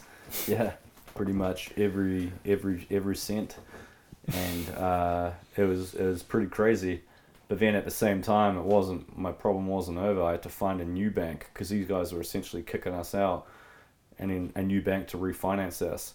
So everyone's like, at this point, retail had a pretty bad rap. That get out of retail, it's too risky.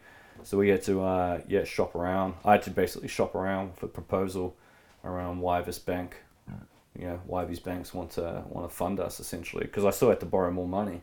Because I can't, I couldn't have a banking facility. I basically sold my stock, paid the debt, but um, I had no stock and no, no bank, and I still needed funding. So I had to go around and man, it was stressful. But I got a bank Mm. Yeah, And this- this is the- incurring, incurring more debt. So at that point, I had probably you know to remortgage my house, sell everything. So I probably had about two million dollars of debt at that time for a business that probably on paper looked like, what are you doing? You know, the most sane thing to do at that time was to quit because it was like, yeah, it was, it was pretty crazy. So I could have I could have easily, basically dissolved the company. Uh, liquidated the company, burnt everybody, and started again, like as a Phoenix company. But the thing is, is like that's very grey, and I would have burnt everybody in the process of doing Mm. it, and it wasn't really aligned with my nature. It's a very American thing to do, um, but I didn't want to do that. Mm. Yeah, Yeah, so what cut off um, in our conversation is that the moment that you left the bank and you said you're going to have a panic attack, essentially. Like what? Because you realized the. did that bit get caught on? Nah, Oh yeah, you realized the intensity, well, at least I don't think it did. Yeah. I'll be editing it. Um, the severity of what you had basically taken on Yeah. is this company is an immense amount of debt and you have to bring this money forth in 30 days. And you basically had to buy out your business partner who was taking a lot of that. yeah. So, in other words, you had to take And on the business. Yeah, and you yeah, and the house. So, like, and I had to, you know, it just basically spills into every area of your life, and you know, everybody loses confidence, and you've got all the media crap. It's just constant. You're getting slammed in every angle, you know. Yeah, Was was this the same time that you did that campaign, that controver- well, quote unquote controversial campaign, that nah, that was campaign? years before. Was this yeah. years before? Yeah, Yeah, I wanna I wanna talk about a, bit- a bit about that because I feel it ties into this situation. As like you know, no one necessarily likes negative media, but at Mhm. the same time, it's a lot of fuel. But as you Yeah. like went through that, I remember watching it go undergo, and it was Yeah. there was kind of a comedic element, yeah, and it was with the woman's breasts, and you had Yeah. the rings covering the breasts, yeah. and then typical kind of PC media, for Yeah. lack of a better term, they Yeah. basically like swamped you. But then it became one of your best assets because it was like free marketing. yeah. Pretty much. Like I think I don't have. I- I wouldn't have the courage to do something like that nowadays. I think you'd get cancelled. But yeah, man, just making uh, making a mess of the situation, using it to your advantage, and how you can leverage off it. But that was at that point where I just my confidence was sky high and felt like we could do anything and it would pay off, you know. And the whole point back then was just to get attention, so let's just do it at any expense. That's what that was. Yeah, it was pretty. Yeah, it was pretty crazy. But I think that once you go, say, fast forward again to 2017, once you go through that stuff, you become pretty humble. You humble s real quickly. Yeah, and it took years, man, for my confidence to come back, and I was so risk adverse. And it's not until I, um, you know, got a, I, I got this guy Nick Edwards, who came in as operations, um, operations manager or director or whatever you call it, started taking all that operational side off me, um, till I actually started getting my confidence a bit back, you know. And up until that point, we were actually slowly declining. You know, when at the heyday, we were like a nine million dollar business and then it went down, down, down, and then 2017, I think we went all the way down to like 3.5 mil, which was still kind of big, but small, you know. Um, and it's because I, I basically cut just heaps of retail stores, cut all wholesale distribution. I just wanted to simplify just, just to direct to consumer. So I just basically cut that, and it took yeah, and we were bubbling, and it went to like 3.2 million and 3 million, started to just slowly, and that was because you we weren't growing. It's because my confidence was so shot, you know. So I was Mm. saying no to every opportunity. Previously, I'd say yes to every opportunity, When did that start Um, to change? You think? and I'd also start to I'd start I'd skimp out on hiring really good people. I'd just get people based off circumstance, and you know that would just help out, you know. And I think that at that level, but then as a result, I would also be like, I'll do it. I'll take take on the additional pressure. So I was essentially killing myself at the expense of trying to make the company survive. But actually, it was like, it was actually just destroying everything, you know. Mm. So it took years, man, years. So, kind of fast um, backtracking a bit, when you had that moment where you had that basic panic attack, is for lack of a better word, Mm. potential heart attack, even Yeah. like, Yeah, which is in itself is pretty a scary situation to find yourself. Um, it seems to be tied in with the fact that you had to take on the burden of being now um, involved with the finances and the Mhm. business side.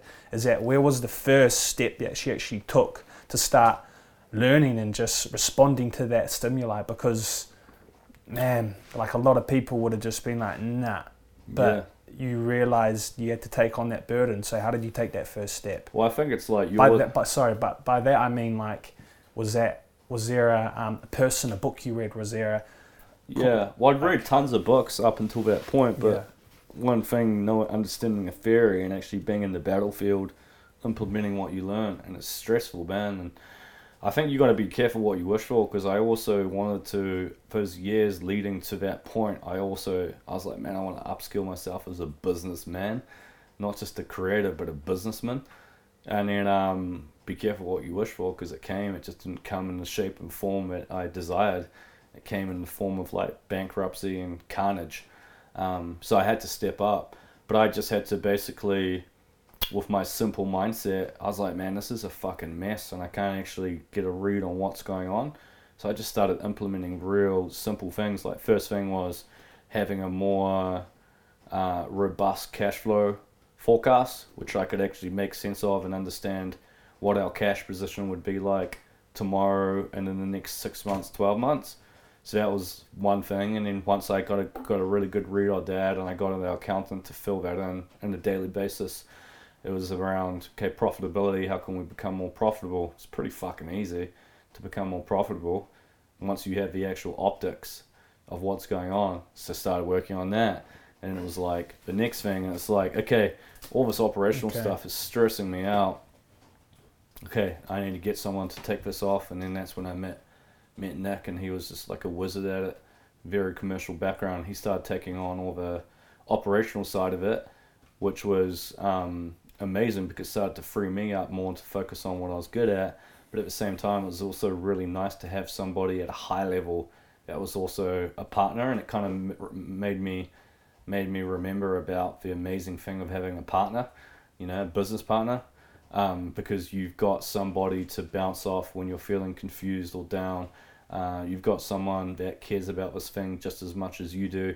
You've got someone that's actually going to be as passionate and add value to the game where you're you're weak at. So it was um, that started to, you know, started to get us to get a bit more momentum going again, and um, that's when I think the first thing we did was, uh, I think we, what do we do? I started switching our website, you know, from this old clunky Magento that was costing us tons of money, thousands of dollars, because we had to use um, outsourced developers to sw- switching to a more sleek, slicker, cheaper system. Um, so yeah, that was you know, and just started momentum and everything's just a muscle. It's just like start Yeah. rebuilding a muscle.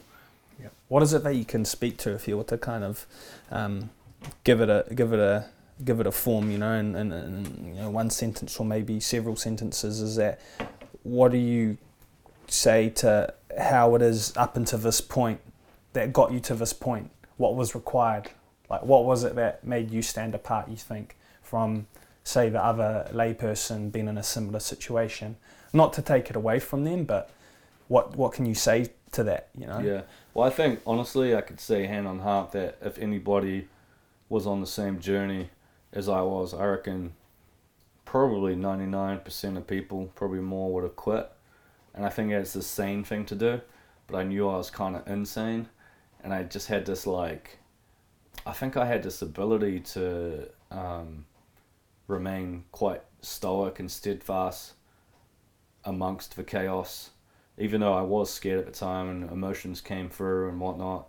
But then I started to, um, I just started to keep reminding myself of a vision, and I also knew that perseverance as well was just like a, a, a crucial ingredient, and I knew that because I'd read heaps of books and I knew that every, all the greats and everybody that I admire had once upon a time encountered a very similar, if not exact same situation. You know, growing too quickly, um, expanding too quickly, money issues, blah blah blah blah. So I kind of knew. I was like, okay, well, this is like this is like a pretty consistent theme in all the other stories that I've read. So that kind of gave me reassurance. And I also knew that, man, what else? This is what I'm good at. This is what I know, you know. And I also knew the mistakes that we'd made and I knew how to fix them. And I think that if I didn't know the mistakes and I didn't have that kind of intelligence to know the mistakes, then it would have been a lot scarier. But I knew where we went wrong. Mm.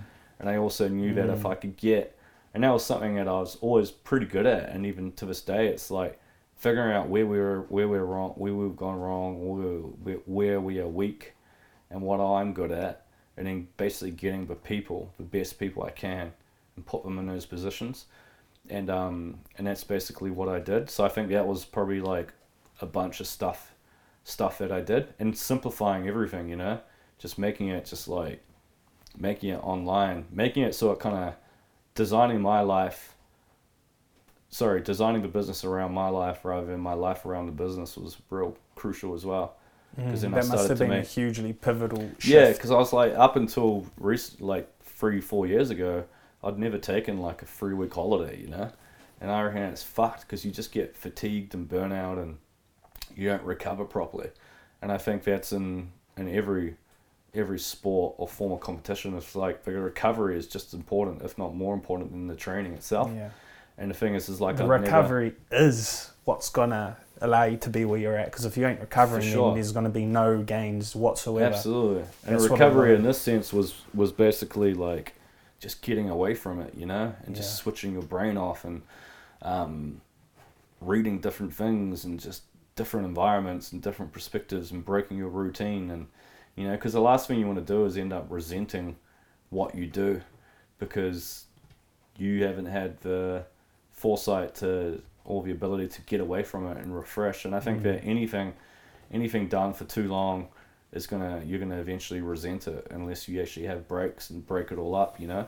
And that's what I've learned a lot these these years. But don't get me wrong, there's still still moments where I'm like, oh man, you know, I still have days even to this day where it's like, oh man, like this is tough, this is hard.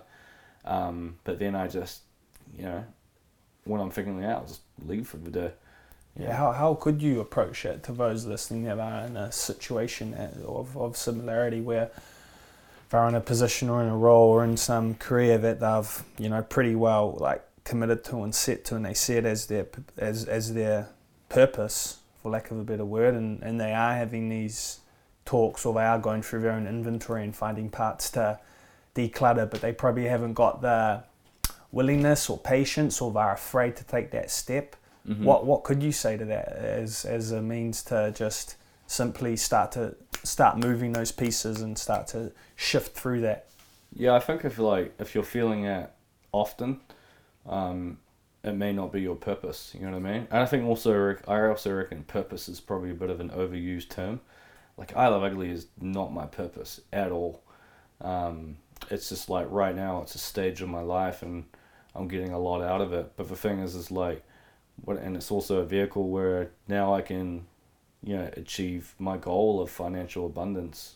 Like I love ugly is the vehicle of that. Um, but I think the word purpose, it's like some people may not even find it.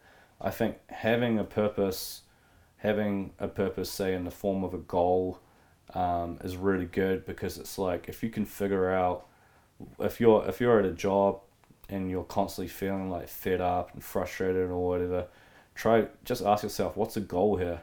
Is the goal to like make the mortgage payments, or is the goal to make the mortgage payments for the next two years while I figure out the next thing. And that way it's like, oh, okay, cool. Well, you know, it puts food on the table, can make mortgage payments, and I know I've only got a couple years and I'm going to figure out what the next thing is. You know what I mean? It's just like kind of breaking it all up and just trying to Mm. figure out.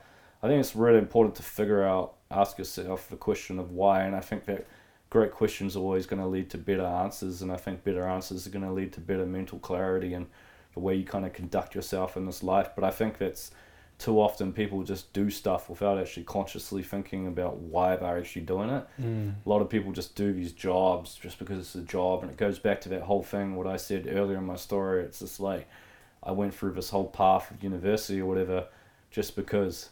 Like it was just because if someone asked me at the time, I would have just said, I don't know, just because this is what I'm supposed to do, right? But I think if you actually like boil it down and ask yourself the question of why, why you're doing this, and um, and if you can get a bit a, like a good answer that empowers you, I think it will eliminate a lot of those kind of days and those moments where you just feel like fuck, what's the point?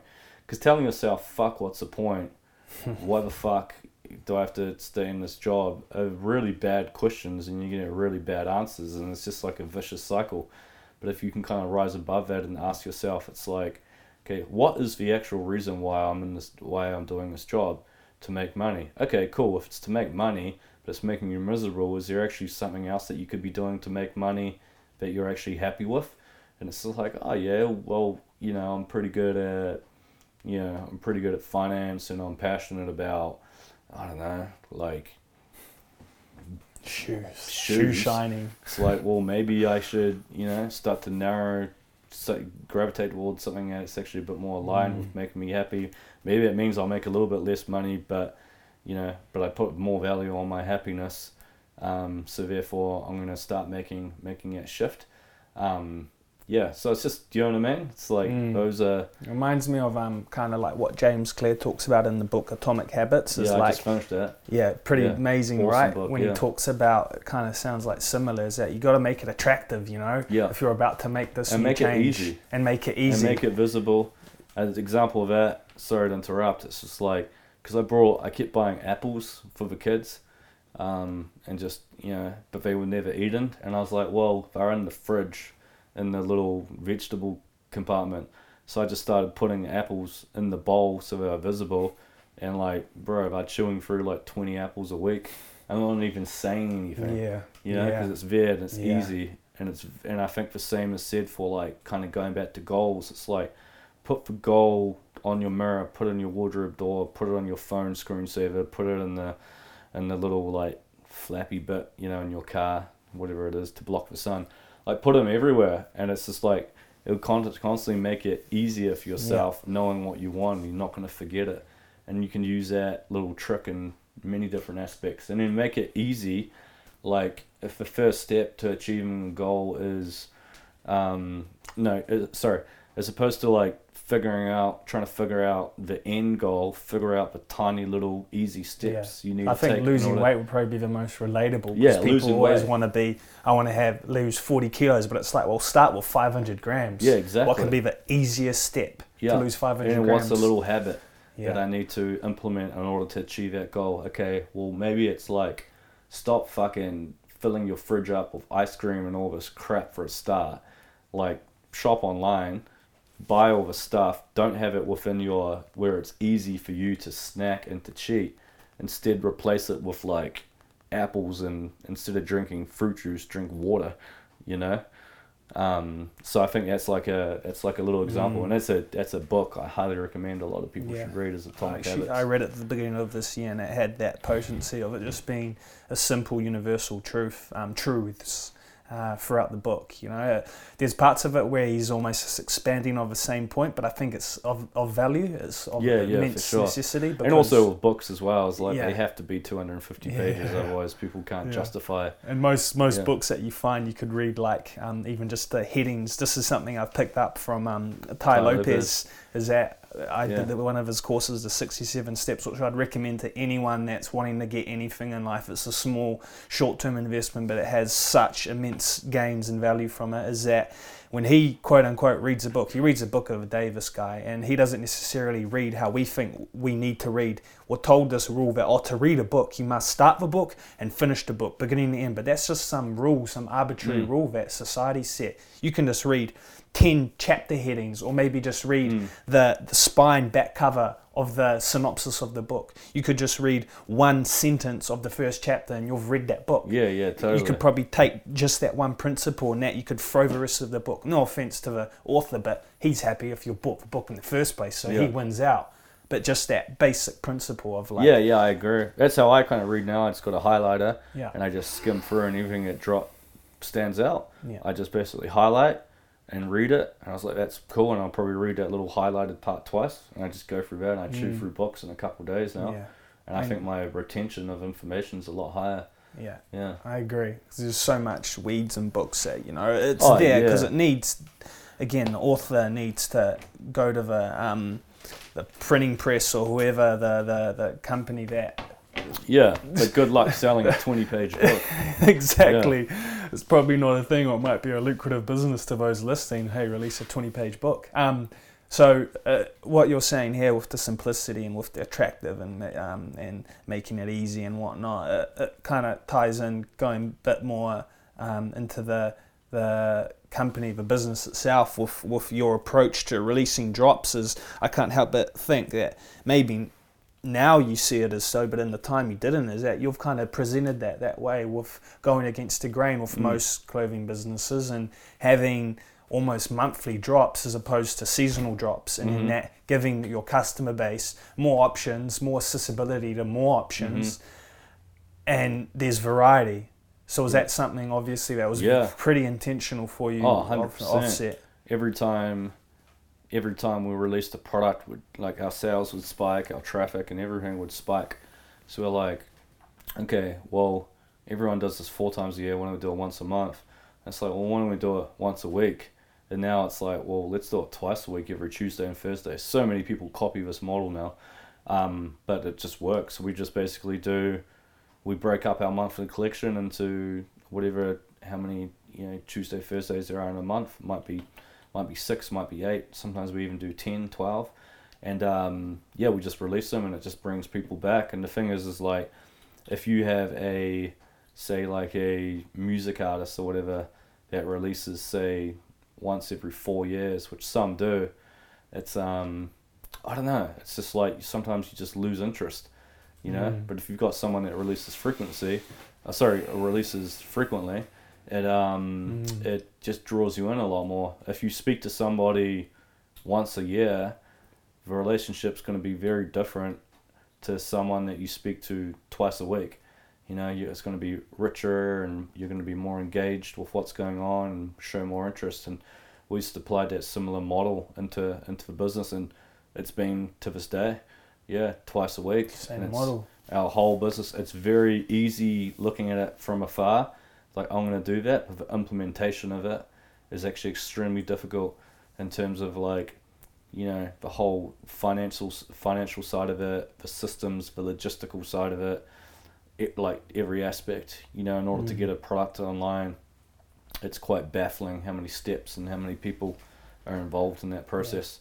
So that that kind of brings up another question, which I think you can relate it to almost everything in life, is the freshness of it. Because you with with releasing in such a high frequency, the ability to keep innovating, you could say, Mm-hmm. but not necessarily doing it just to keep innovating, but it's mere nature of to, the, yeah. yeah, you, you need to in this Yeah. in this climate. So how is it that you found um, a, a model and like a, a formula to be able to better innovate and to be keep keep fresh and to keep ideas flowing? um, people way. Like Yeah. nowadays, I'm not on the tools as much as I was, and I think as a result of that, is we're growing and innovating even more because I've got somebody that's hundred percent solely dedicated to ju- ju- just just product and innovating and researching, whereas my world is like that's like I've got a million other things to focus on now just because of the size of the company. You know, it's a it's a, it's a, it's a big business now. Um, it's like I can't do that anymore. I'm still still overlook it and heavily involved in it, but I've got somebody or I've got a bunch of people that are solely dedicated to product innovation. We've got an amazing feedback loop with our customer service and our customers in our retail store where we get like a report every single day on who said what, what do people want, what were the but not only what do they want and what's the good things, but what's the bad things and we mm. take all that information on board. And I constantly ask, I like when we're doing product, I constantly ask the team. I was like, okay, what's the point of difference here? Where's the X factor? Where's the twist? Uh, are we pushing the boat out too much? And you have to have that. There's a real art of like being too innovative as well and too early. You don't want to be the first in anything in life. I think you want to like kind of like step behind a little bit, make the person that's doing all the innovation make all the fuck ups or whatever, or you can learn from it, and then from that you kind of go back and you're like you refine and tweak and whatnot. And Steve Jobs was a mastermind of this. Like he wasn't actually the first to do a lot of stuff. He just basically Yes. let a lot of people do it. and he kind of sat back and he almost amalgamated all the different innovations that all these people had had set the path for, and then that's where his genius came through, you know, because he made he was like a refined, better version of the people, the true innovators. Mm, this speaks to a lot of the power of um, having like some form of committee or having some form of like reciprocation from in relationships outside of it, and having that kind of communal conversation, Mm. you know, and being willing to be told you're wrong or be told you're right Yeah, or be told that you're going too far left or going too far right. yeah, Having like a, a sense of, uh, yeah, it's almost equanimity, you yeah, say. like feedback loop and yeah. um, yeah, I agree, definitely. Um, and a lot of people don't like to hear the truth or don't like to hear stuff that negative. You know, they perceive it as like that person's a hater or this or that. coming at me. Yeah, and they they it's, and their ego takes a hit. But the thing is, is like I think no matter how hateful the person is or whatever, there's still an element of truth there. And if you can rise above your emotions and really extrapolate that truth, that can that can really serve you well going forward. You know what I mean? And I think that um, yeah, a lot of people just get way too emotional when they hear the truth or when somebody says something that's constructive or whatever. If you perceive it as constructive rather than this person's being a hater, um, man, it can be transformative. And honestly, yeah, I, even nowadays, I kind of go, you know, you you um, engage with a business and you go through the whole process, and I'm like, oh my god, how are these people in business?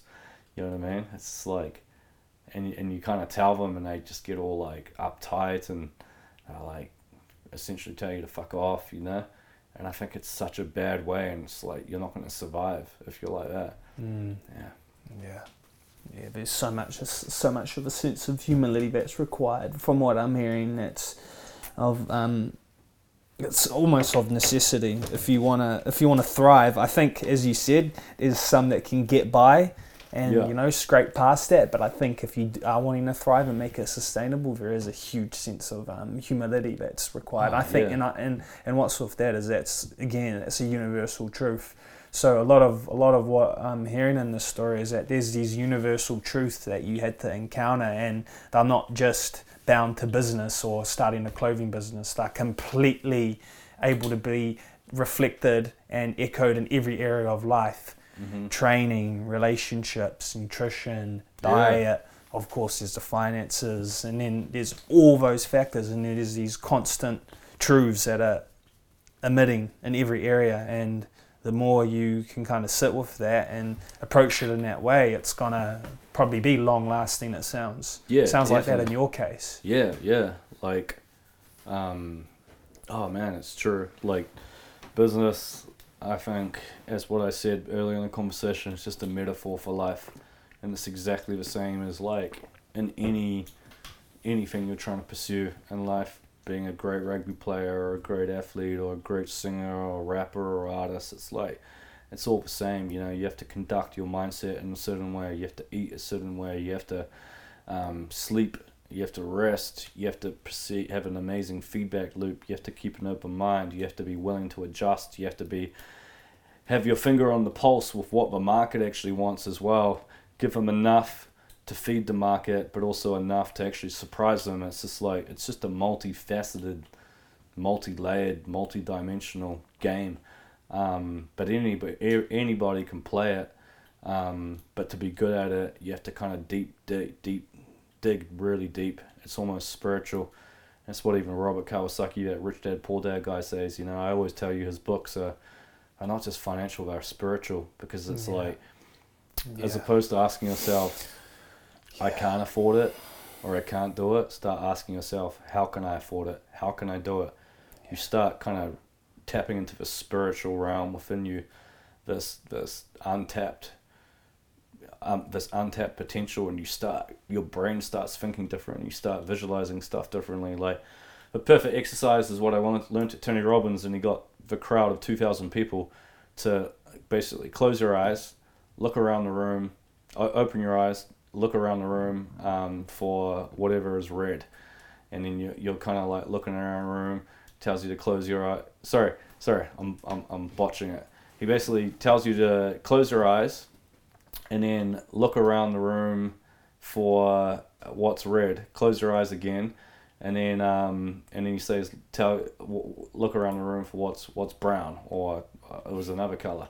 And the thing is, is like the whole time you're looking for red, so you don't see the brown. Mm. The brown was always there, but you, d- you weren't looking for it. You're looking for the red. And I think it's the same thing with like what I said before. It's like, how can I afford it? How can I succeed? How can I come out of this and be happy?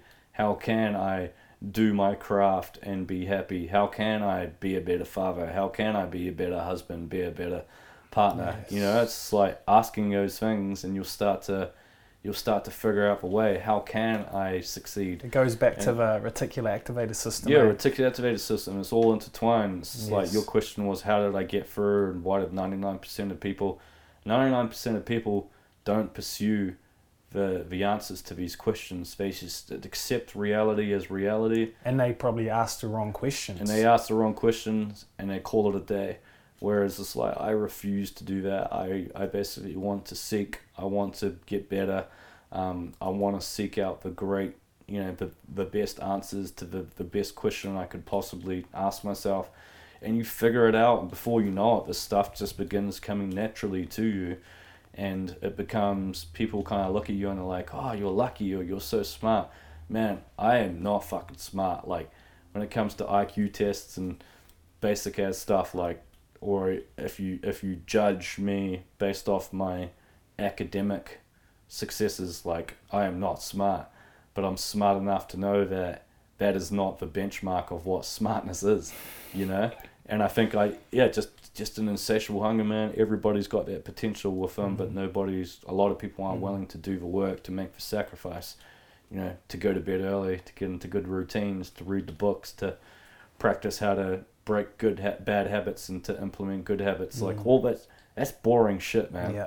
all that stuff's boring. Because what you- what you're saying it brings up a lot in my life personally right now is um for those listening I was um pursuing a real really disciplined regimented way of eating uh, the last four months. And it was you know days I'd wake up and it would suck. It would be fucking miserable. I wouldn't want to do it. And I'd want to just s- gorge myself in foods that were tasting good and then I did an experiment the last month and I just let all those barriers down and then gorged and went all for the foods that tasted good.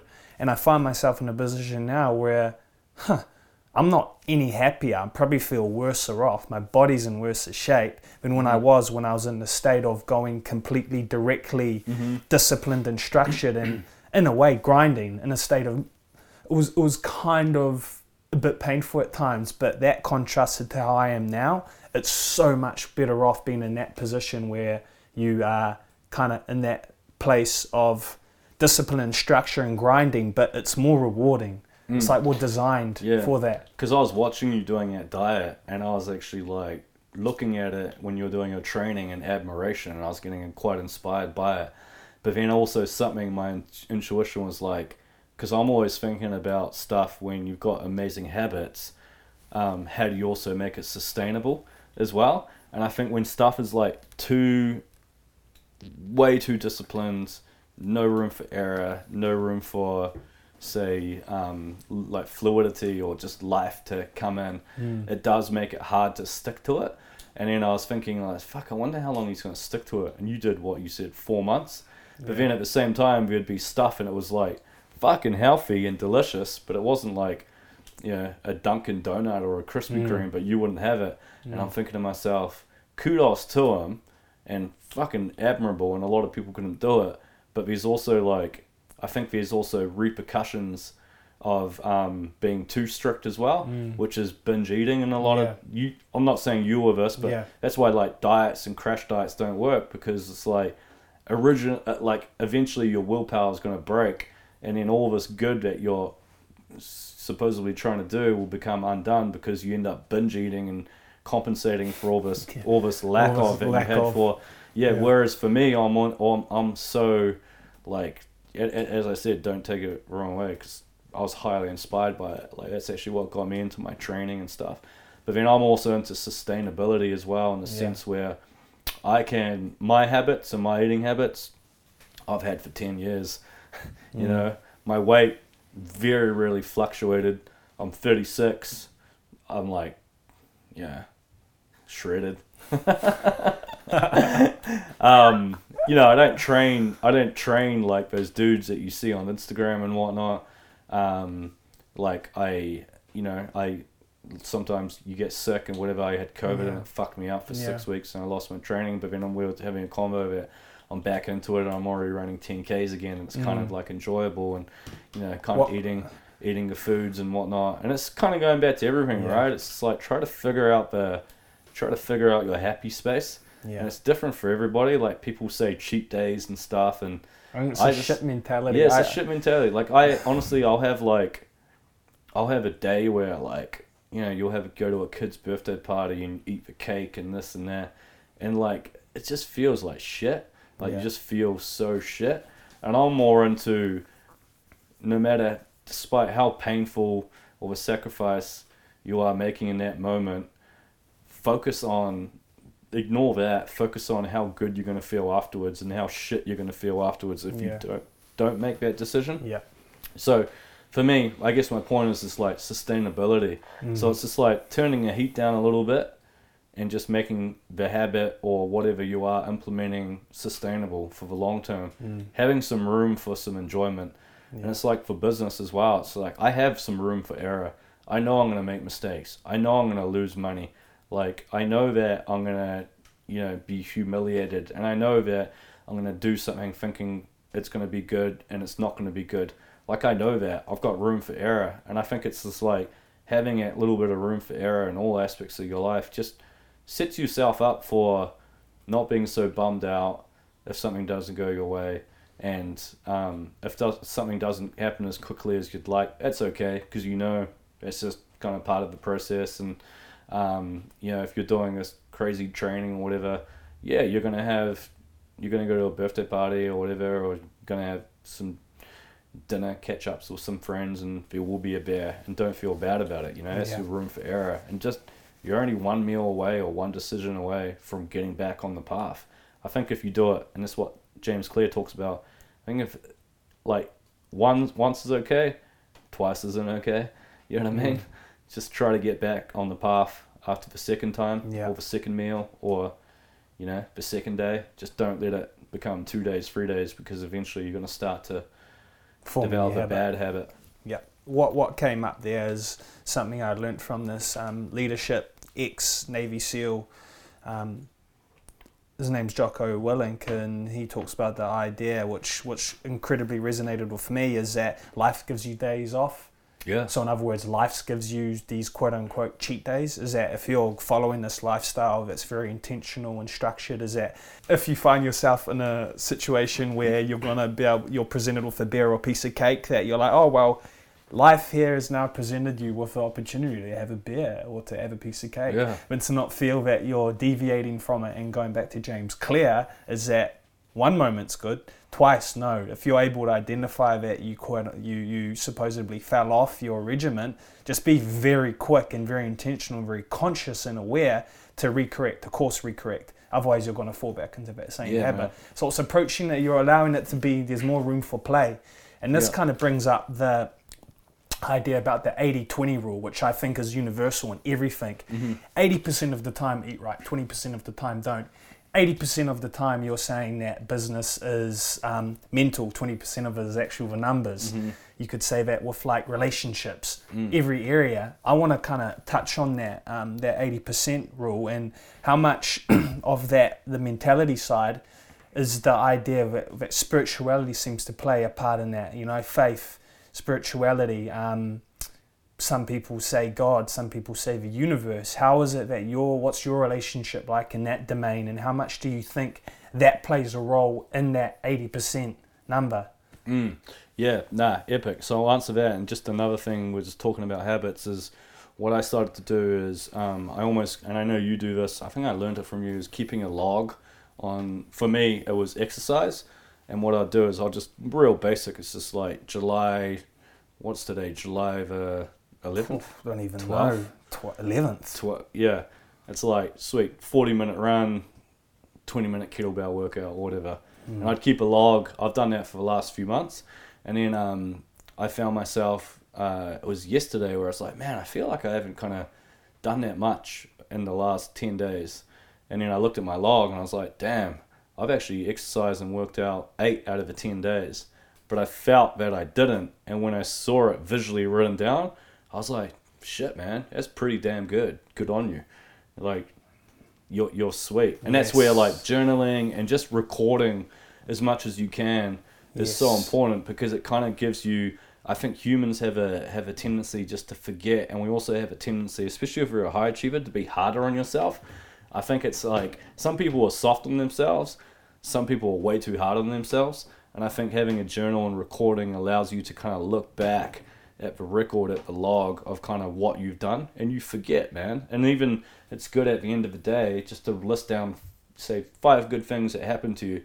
A lot of people are like, oh, I had a shit day. But it's like, well, write down five good things that happened to you. It could be that it could be that you listened to the song in the car and it brought up some euphoric past memory. That's a good thing. Write it down. It could be that uh, a friend that you hadn't heard from a while texts you to say, "Hey V, how's it going?" That's a good thing. Like write it all down. But anyway, that was just something you said something before that sparked to me. But going Mm. back before about the eighty percent or the spirituality thing, it's like, um, yeah, I had, I had, uh, you know, we we grew up Catholic, or whatever. Um, I didn't know. I just went through the motions. Didn't believe in God or anything, or at least I didn't think I did. 2017, when I'd done everything what I thought was the right thing to do, like tactically, um, and it was still going bad. I felt like, man, this is almost beyond me. This is like a, like, I need to tap into the spiritual side that I hadn't tapped into ever really since I was a kid, like pretty much ever. And um, and then I just I I kind of fell into a church and I went down this kind of Christian path for a while, and like without all the religious stuff because I think that you know religions almost label it like label it almost to be taboo. But I think if you kind of peel all that stuff back, and if you if you find some sort of portal that will allow that allows you to develop a deeper connection with God or with you know some invisible force that helped create you and get you here in the first place, I think it's a good thing because it it, it kind of gets you out of your own head and gets you out of your own shit, and it actually makes you realize that there's a there's a force in this world, or you know in this world or this universe that is far greater than yourself, and you can actually tap into that force to to you know allow you to achieve things bigger than you bigger bigger than you thought was actually achievable or bigger than you actually can bigger or greater than you can actually comprehend. And i think that the power of faith and that's probably a key word that i've missed in this whole conversation was ever since i you know had my daughter that was Mhm. ele- uh, three months prim i had faith. And i'm not talking in a religious sense. I just had this faith within me that brought me peace despite all the carnage that was going on that i'd get through and i'd be okay. It may not mean that I'd succeed on paper, but I'd be okay and I'd survive. And I think that um, I think faith is something that I've strengthened more and more over the years because it's made me realize that faith can be applied to different facets of your life. And the more faith you have and believe in it and let go, and it comes through, the more it strengthens your faith in the first place. And it's almost like this reciprocal process that basically just like snowballs on top of it, uh, itself. And the moment I step away from my faith and think I can kind of do it, just say on my own, is the is the moment that my my my faith gets tested. And my faith got major, majorly tested beginning of this year. You know when the woman that I loved most, you know, most important important person to the world and, and, and my world left me. You know, and we, we ended up having a you know getting getting a divorce and like I had to I had to fully yeah tap back into my faith just when everything was all roses and rainbows in my life I got slammed again in an area where I'd never quite been tested as much as I had. And and that's another lesson itself. It's like expect like successful people anticipate that things are going to happen. And since they anticip- anticipate they're not as reactive whereas say unsuccessful people think that that nothing's really going to happen and then something that bad happens, whether it be a health scare, um, a, a relative gets sick, you get sick, financially you lose a job, a financial crisis, right? You broke a leg, like, but and are so reactive and they get in these holes and you know, and um, I think that's the wrong outlook. You kind of want to be, you don't want to be pessimistic, but you also want to anticipate that bad stuff happens in life, and I think it's a sign of life. And the thing is, is the more, the more you try, the more the older you get, more stuff is going to happen, and it's almost that circle of death comes closer and closer. Mm. So I think that's kind of what that's what that whole you know whole perspective has allowed me to really kind of like deepen deepen my faith, deepen deepen the faith, even in, in, in, in trust in myself that I'm gonna be okay.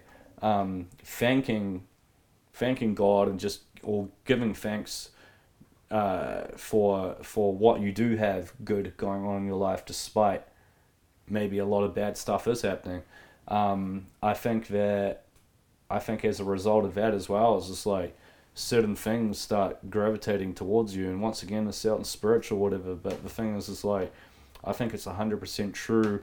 Once you become aware to it, it's like that example I said before. It's like you get what you look for. If you're looking for brown, you'll find brown. If you're looking for red, you'll find red. If you're looking for blue shoes, you'll find the blue shoes. If you're looking for good, you'll find the good. You'll attract the good. You'll see the good. And that's why you get certain people that they gravitate towards say like criminals or whatever because despite the offences what they did to put them there in the first place they can see the good within that person and they have this longing this yearning desire to actually help this person because they can see the good within them and i think that's what's you know that's that's what i try to do is i try to see I try to see the good in the in the situation. I try to look for the gem, for the lesson. Mm. I try to, you know, I, I get put in these testing times, but I think that I think that when you're put through the ringer, it's in life it's a great thing because it's like you're getting tested. It means that you are something. You are special. You've got something to, to do in this. You, you you have to make a dent in this world, and it also um, it also forces you to go deeper within yourself, and also it forces you to let go of more and let it be it's not in your control anymore. You just have faith that it's going to work out in your favor. And I think that life, you know, life doesn't. It's not like when bad things happen in life. It's not. It's not an attack because life, I think, is is constantly happening in your favor. It's constantly happening to you. You know, it's it's constantly happening for you. It's constantly, you know, it's going to unfold in a way where if you've got this attitude where things that you could not fathom, say two years ago will start to start to happen and start to unfold. So I don't know, a bit of a tangent. I haven't really, yeah, I'm not really articulating myself very well next because it's not something I've kind of outwardly spoken about. Yeah, but I but think I think what's coming up here is your everything that you're saying that you went through. none of it um, had you didn't have a tool book or you didn't have like a guide. You didn't have like some freaking manual to get through it, but you had to tap into that, going back to the question, that 80%, but it's almost sounding like 100% of this deep intrinsic knowing and this faith and this surrender, but then there's mixed in with everything we've covered the knack of resilience, the um, naivete, all those components seem to have come together for you to be able to better go through that situation. That this didn't you couldn't have got through this if you'd have read a book or read some manual. We wouldn't no. have been able to have got through it, but you had to actually go through that ringer. And it's sounding like the question is the answer in this case is that mm. You were able to tap into that, and that was what it was that presented itself was that was that eighty percent, you know. Mm. So, yeah. and you you said something. I just kind of want to like go over a bit more is that you know you talked about the successful people um, and there's a sense of anticipation there and unsuccessful obviously with um, the divorce that wasn't something that you anticipated mm. however you got through it again going back to that knack of the resilience and the patience and the faith yeah. and I remember when you're going through it, I'd said something to you, and you actually echoed it back to me of that it had a impact. Is that you're meant to go through this, and mm as I reflect back on your life and as a listener can when they hear the story is that a lot of that is that that each moment is a moment because you had to go through it. And a lot of um, Hindu spirituality and faith, uh, they speak of the idea of your dharma, your path. That's your path set up for you, and that there's kind of that deterministic argument there that you know whether or not each action you make is your own action, each outcome is set for you, or is it based on the actions you make to have that outcome? Mm-hmm. But a lot of what I'm hearing here is that it was you're meant to go through, and it's like you've been tested, and at the same time having the mentality and that 80% the psychology component, the spirituality component, because I think they're tied in. That is what it was that got you through that. Mm-hmm. So for those listening, I think that's the biggest takeaway here in this whole conversation is that it's not all just on paper. You have to experience it and you have to just keep fumbling around. But eventually, if you're intentional with the fumbling around, there's going to be something from it. And but it's going to be painful. I think that's mm. like inevitable here. Mm-hmm. Yep, I agree, man. It's uh, yeah, it's like I, I, I kind of forgot I said that, but it's so true. It's just you can come out of situations better, or you can come out better, and I always choose to come out better, and that's something where it's now just just part of me, and it just happens by default, and I think that don't get me wrong, it's not like when you know, I'm hit with a calamity, and I'm like, oh, great, fucking pain. I, I, hate it. It sucks, man. Yeah. But um, you get through it. And you're and a human. You're gonna feel pain, probably the same as most people. You're gonna yeah, feel resentment, totally, anxiety, depression. Yeah. But like, also, it's like in my sense, like I really, I knew that since because you know all the business stuff for kids, my kids didn't really kind of I didn't really know much difference, or it was just kind of normal. You know, it's something that I took on board. But in this situation where it really affected their world, where their world got kind of broken in half, right? So that's a tough thing to navigate because you're dealing with an emotionally immature soul, which uh, which is a child, but also a very it's it's like a very pure and loving soul. So you almost had to I had to navigate my myself in a way where I had to rise above a lot of stuff that previously it would have taken me probably years to get a get out you know to, to, to figure out but in this sense i had to kind of do it on the fly because i was pretty broken um, and as a result like my kids six months seven months on um, you know you speak to the teachers and they didn't even know that their parents had had a divorce how stable they are how happy they are um, you know they are on you know mm. and i just i just this this situation just caused me to, to step above. And I think that we all have our threshold of control.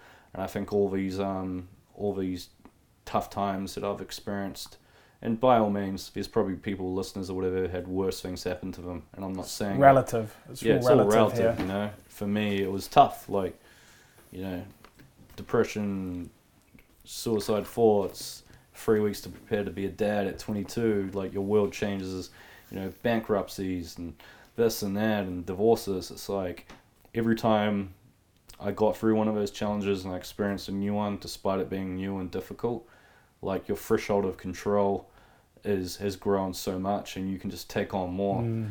and more and more. And I know there's going to be other stuff that's going to happen for me mm. in the future. I know that, but my ability to adapt and survive and thrive and get through it and come out of it even better my um my, my my potential each time I go through this is only expanding, um, and that's where, you know, all these moments are actually like complete blessings, despite sucking at the time.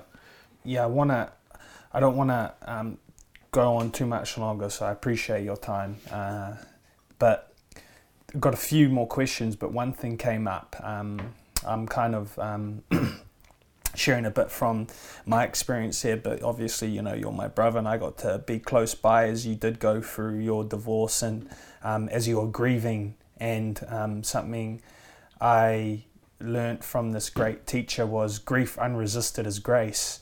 And I don't think we'd discussed it yet, but as I was observing you, because at the time for me, I lost one of my closest uh, friends um, to suicide. Yeah. And having a grieve and deal with that process. It was something that I never thought I'd ever have to encounter in my lifetime, but here I am, here we are. All the, all the brothers around me, all the friends around me had to experience the same thing.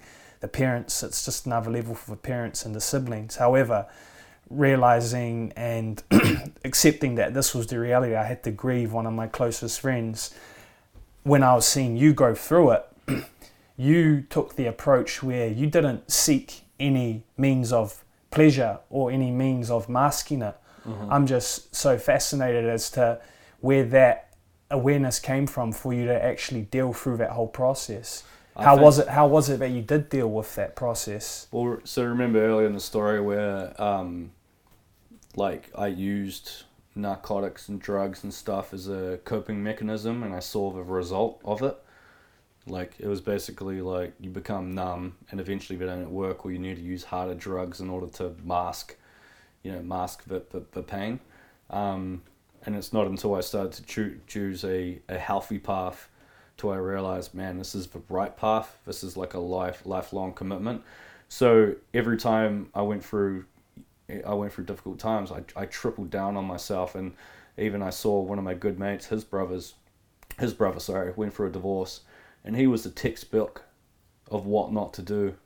You know, he drank, drugs, psychedelics, slept with heaps of women, just constant forms of escapism.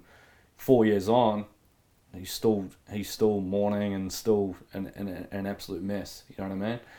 For me, six months on, I think I'm a 150% better person. It's because I chose the hard path initially, which e- equaled, uh, basically led me to the easier path later on, which was, okay, no drugs, no alcohol, nothing. Which you want to, you want to, because you want to escape the pain immediately. Because yes. the pain is almost so unbearable, you want to, it's basically you don't want to experience it because it, it's hurt, it hurts, you know. I think that I think uh, um, they did some studies, or the literature says that the the pain of a heart being broken is worse than the broken leg, you know. And I don't know how they measure the pain receptors, but it's essentially more painful. I 100% agree on that. I haven't broken a leg, but I've snapped ankles and snapped bones and ligaments, and those are excruciating. This was significantly worse. Um, but I also knew that it was an opportunity to go deep within myself, and I kind of felt some some peace within that, knowing that this is going to be a tough journey. And I also felt that talking about it to say like my brothers and my trusted friends. I had a few friends, seeing a therapist, writing it, writing down, journaling, and just feeling the pain and experiencing it rather than shying away from it. Knew that I was going to aid my healing and um and I did that. I just felt the pain and I leant into it, and I was just that dumping everything that was going on in my mind on paper, and I was just speaking to the you know my trusted friends and family, and um and I I also showed that pain and vulnerability to to my kids as well, and um mm. prior to that I was just like trying to hide it from them, but I don't think it was actually doing them any favors because I think it's important to see it's important to see their father broken and also to rebuild himself, you know? Again, comes back to that situation where you the business was potentially going to be liquidated and 100%. you went back to the headquarters and yeah, told them. I you, told them. You, if I didn't to, tell them, yeah. if I lied, I wouldn't have been able to get out of that situation. Um, and you can't get out of these situations by yourself. And the thing is, it's like you get out, you get out of it with that trusted support group around you. And what it made me realize is like the amount of people that I didn't expect to kind of rise up and just offer support and just you know help or whatever in shape or form. It also made it was a testament to me that yeah I am a good man and um, a lot of people that I didn't expect kind of rose up and mm.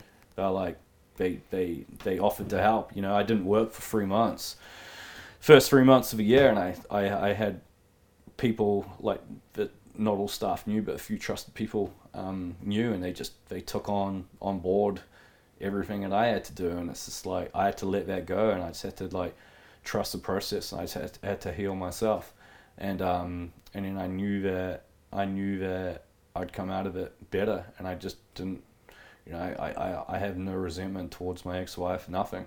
I did not let resentment once creep into my heart. Mm. I basically didn't say anything bad about her. I try to be, I try to demonstrate that, um, yeah, I can come out of this. And even even the lawyers and stuff said they've never seen it like this. And it's not just me, obviously, it's her as well. Of course. But um, but it try to try to come out of this and um, try to do it differently. You know, defy all the odds because man, divorces and stuff can be so ugly. And I can see I can see how and why. It's like it's a lot of people just with unresolved traumas and their own issues and they just project it onto the other and they think mistakenly that by making the other person's life hell it's going to bring him some form of satisfaction because or it's going to be some form of retaliation but the only person who's suffering is you. Resentment's like drinking poison and hoping that the other person will get sick and die. That's the way i see resentment and um, i just refuse to let that come into me because i know that as soon as you allow a drop of poison to come into you, it just basically spills into all other aspects of your life. Then I refuse for that. I want to have a good life, you yeah. know, a deep life, a life full of rich experiences and and full of wisdom. And um, and I think as a result, if you can measure the yardstick of the success of that being based off my children who have no nowhere near the same emotional intelligence as myself or um, or an or a, or an adult uh, if you measure the success based off how they are, I'd say it's been pretty good. Like they're flipping solid, and you could probably testify for this yes. as well. Yeah, I think the biggest part was the fact of the transparency piece, and you almost, yes, uh, emotionally um, very immature, but being able to approach it and present it to them as if they were adults mm. and being so honest. For sure. That was probably one of the most purest um, sites of parenting I've ever seen because I'm not a parent myself, but you know, if I become one one day, I want to approach it exactly like that with my kids, being able to treat them like they are adults. Yeah, totally. And by and and also, but even some adults get this wrong, right? I think it's just being like, yeah, as you said, transparent, and then telling them just anything that's on their mind, uh, telling them to talk to me about it, and ask me about it, and they are firing me questions left, right, and center like, and they still do to this day. Um, but I think it's healthy because I grew up and you know we grew up with parents were our parents. They weren't our friends, or they weren't someone necessarily that you could be transparent with and open up and be vulnerable with. That was my experience anyway. Um, and I, I don't want to be like that. I had to figure so much shit out by myself, which is probably a good because it allowed me to become strong and resilient. But man, there's a lot of mistakes and a lot of lessons that I can give my kids and they can download from me just simply by having allowing them to ask the question. You know, no, n- nothing's off limits. You know what I mean? Yeah.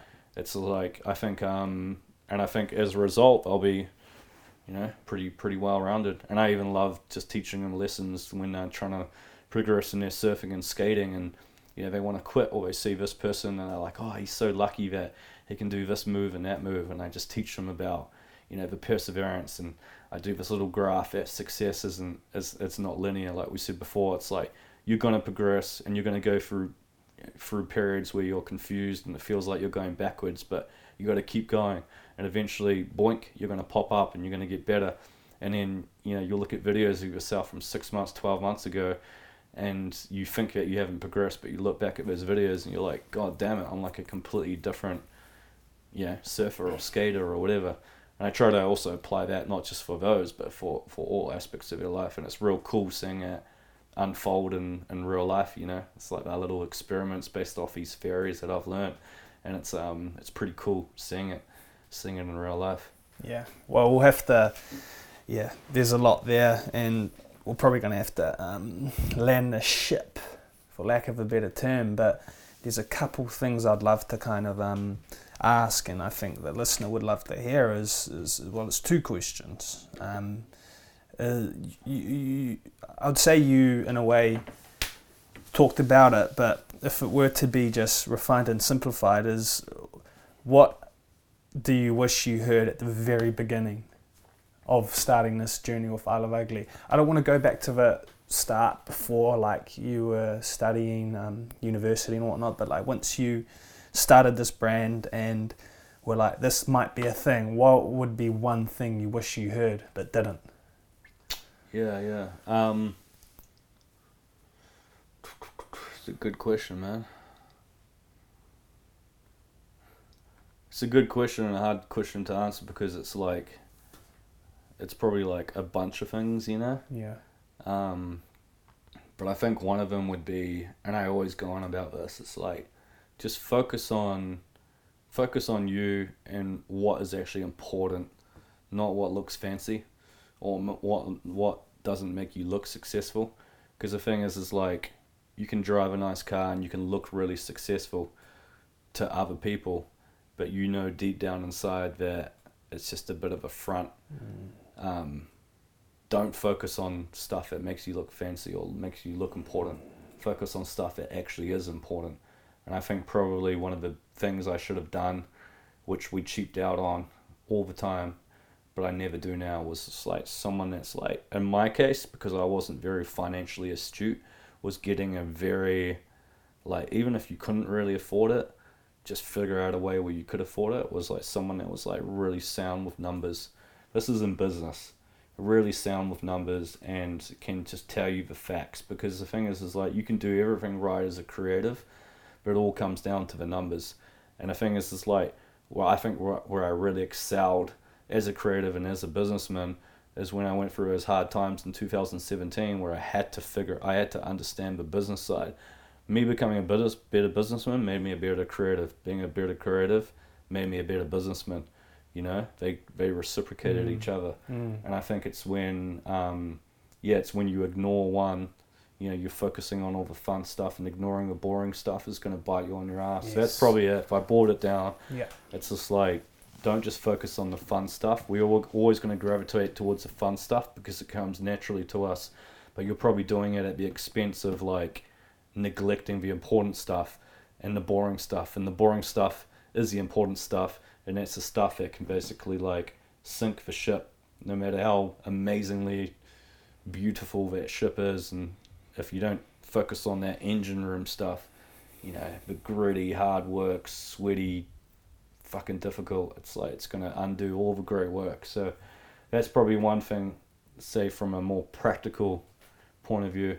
And I think from a say like a mindset thing, it's like just just understand that it, it, it takes time and be patient and don't compare yourself to so and so starting the business and you know he he's at that position right now or she's in that position and they did it real quick. It's like we all go to at different paces. And um, just focus on your stay in your lane. Focus on your focus on your life your path and just you know have that have that belief in yourself that it will kind of work out. But also at the same time it's like get some trusted people as well. Don't ask people don't ask people for say business advice that don't have uh, say the credentials or are not qualified to give you business advice um, ask someone that's actually good at business and succeeded at business to give you business advice and listen to them. Ask someone that's survived cancer and got through it ask them about the mental resilience and th- that stuff you know what i mean? It's like stick ask specific people that have succeeded in specific things. I think if you ask you know ask your mum what you should do when you're going through a tough time. She's going to tell you to quit and that's not what you want to hear because it may not necessarily be mean the good thing to do is quit. It may be to hire the accountant and get rid of that fancy car and get rid of that dipshit and do things a little bit differently. And just keep learning and keep know have have a clear some clear goals about what you want to achieve and then figure out the information that you need to that you need to get to in order to you know figure out the right answers to achieve what you want to achieve. Um, so that's kind of like it's not one thing it's just a bunch of things. As Yeah. i said it's not it isn't one thing. Um, i wish it was but it's just a bunch of different things.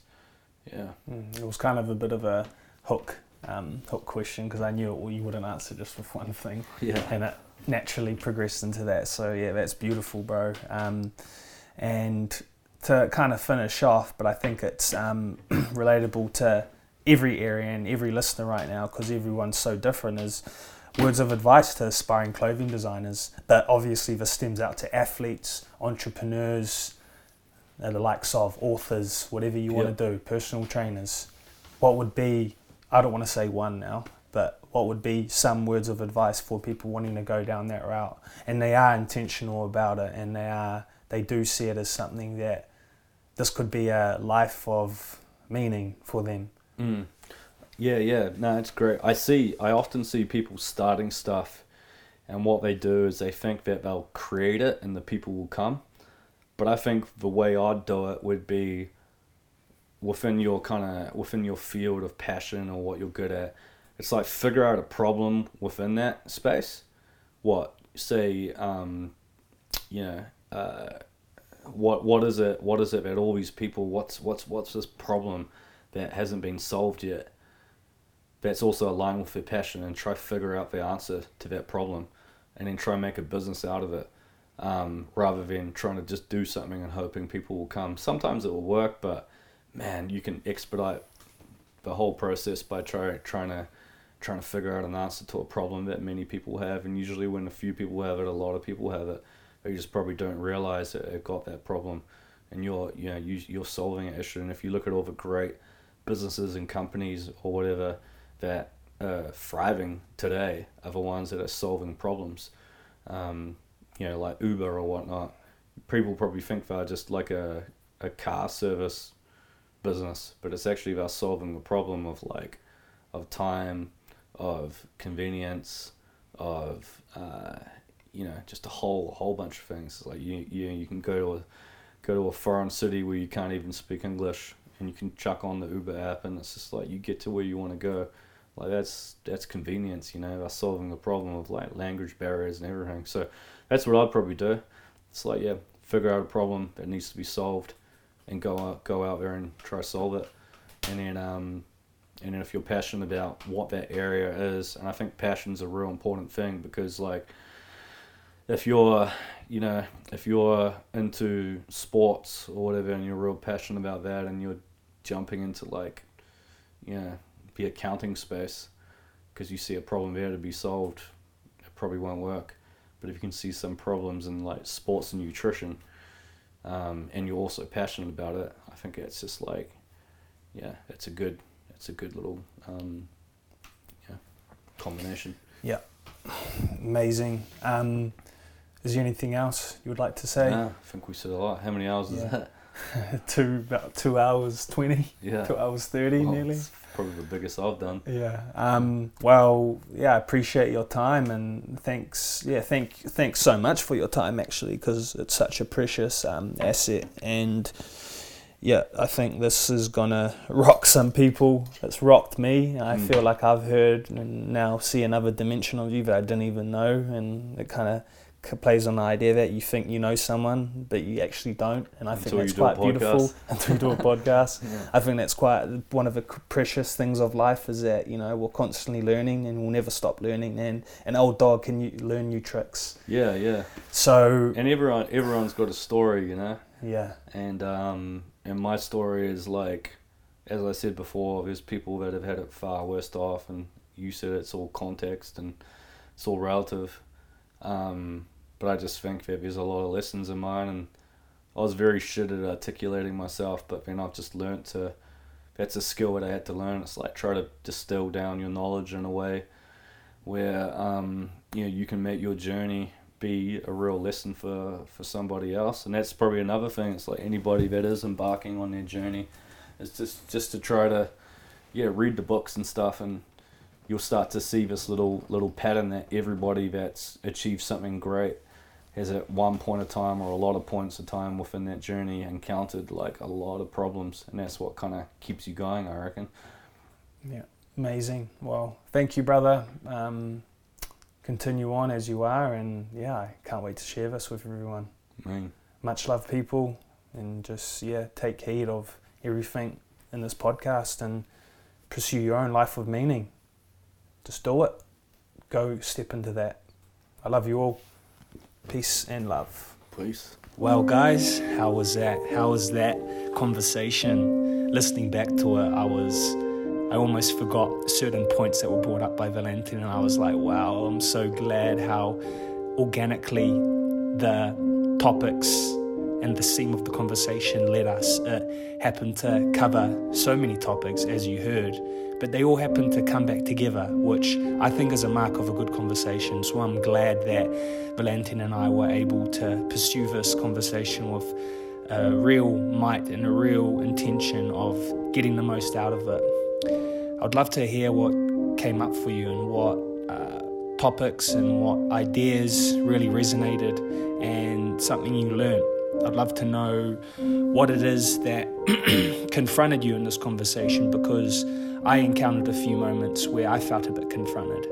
So I think that's important when it comes to having any form of dialogue with people is you want to be challenged and you want to grow from that interaction. Some interactions, of course, are quite organic and they leave you not feeling necessarily any better than you were. However, I do see value in having conversations where you seek to become a better person, you seek to think about things differently and become deeper in your intentions in life.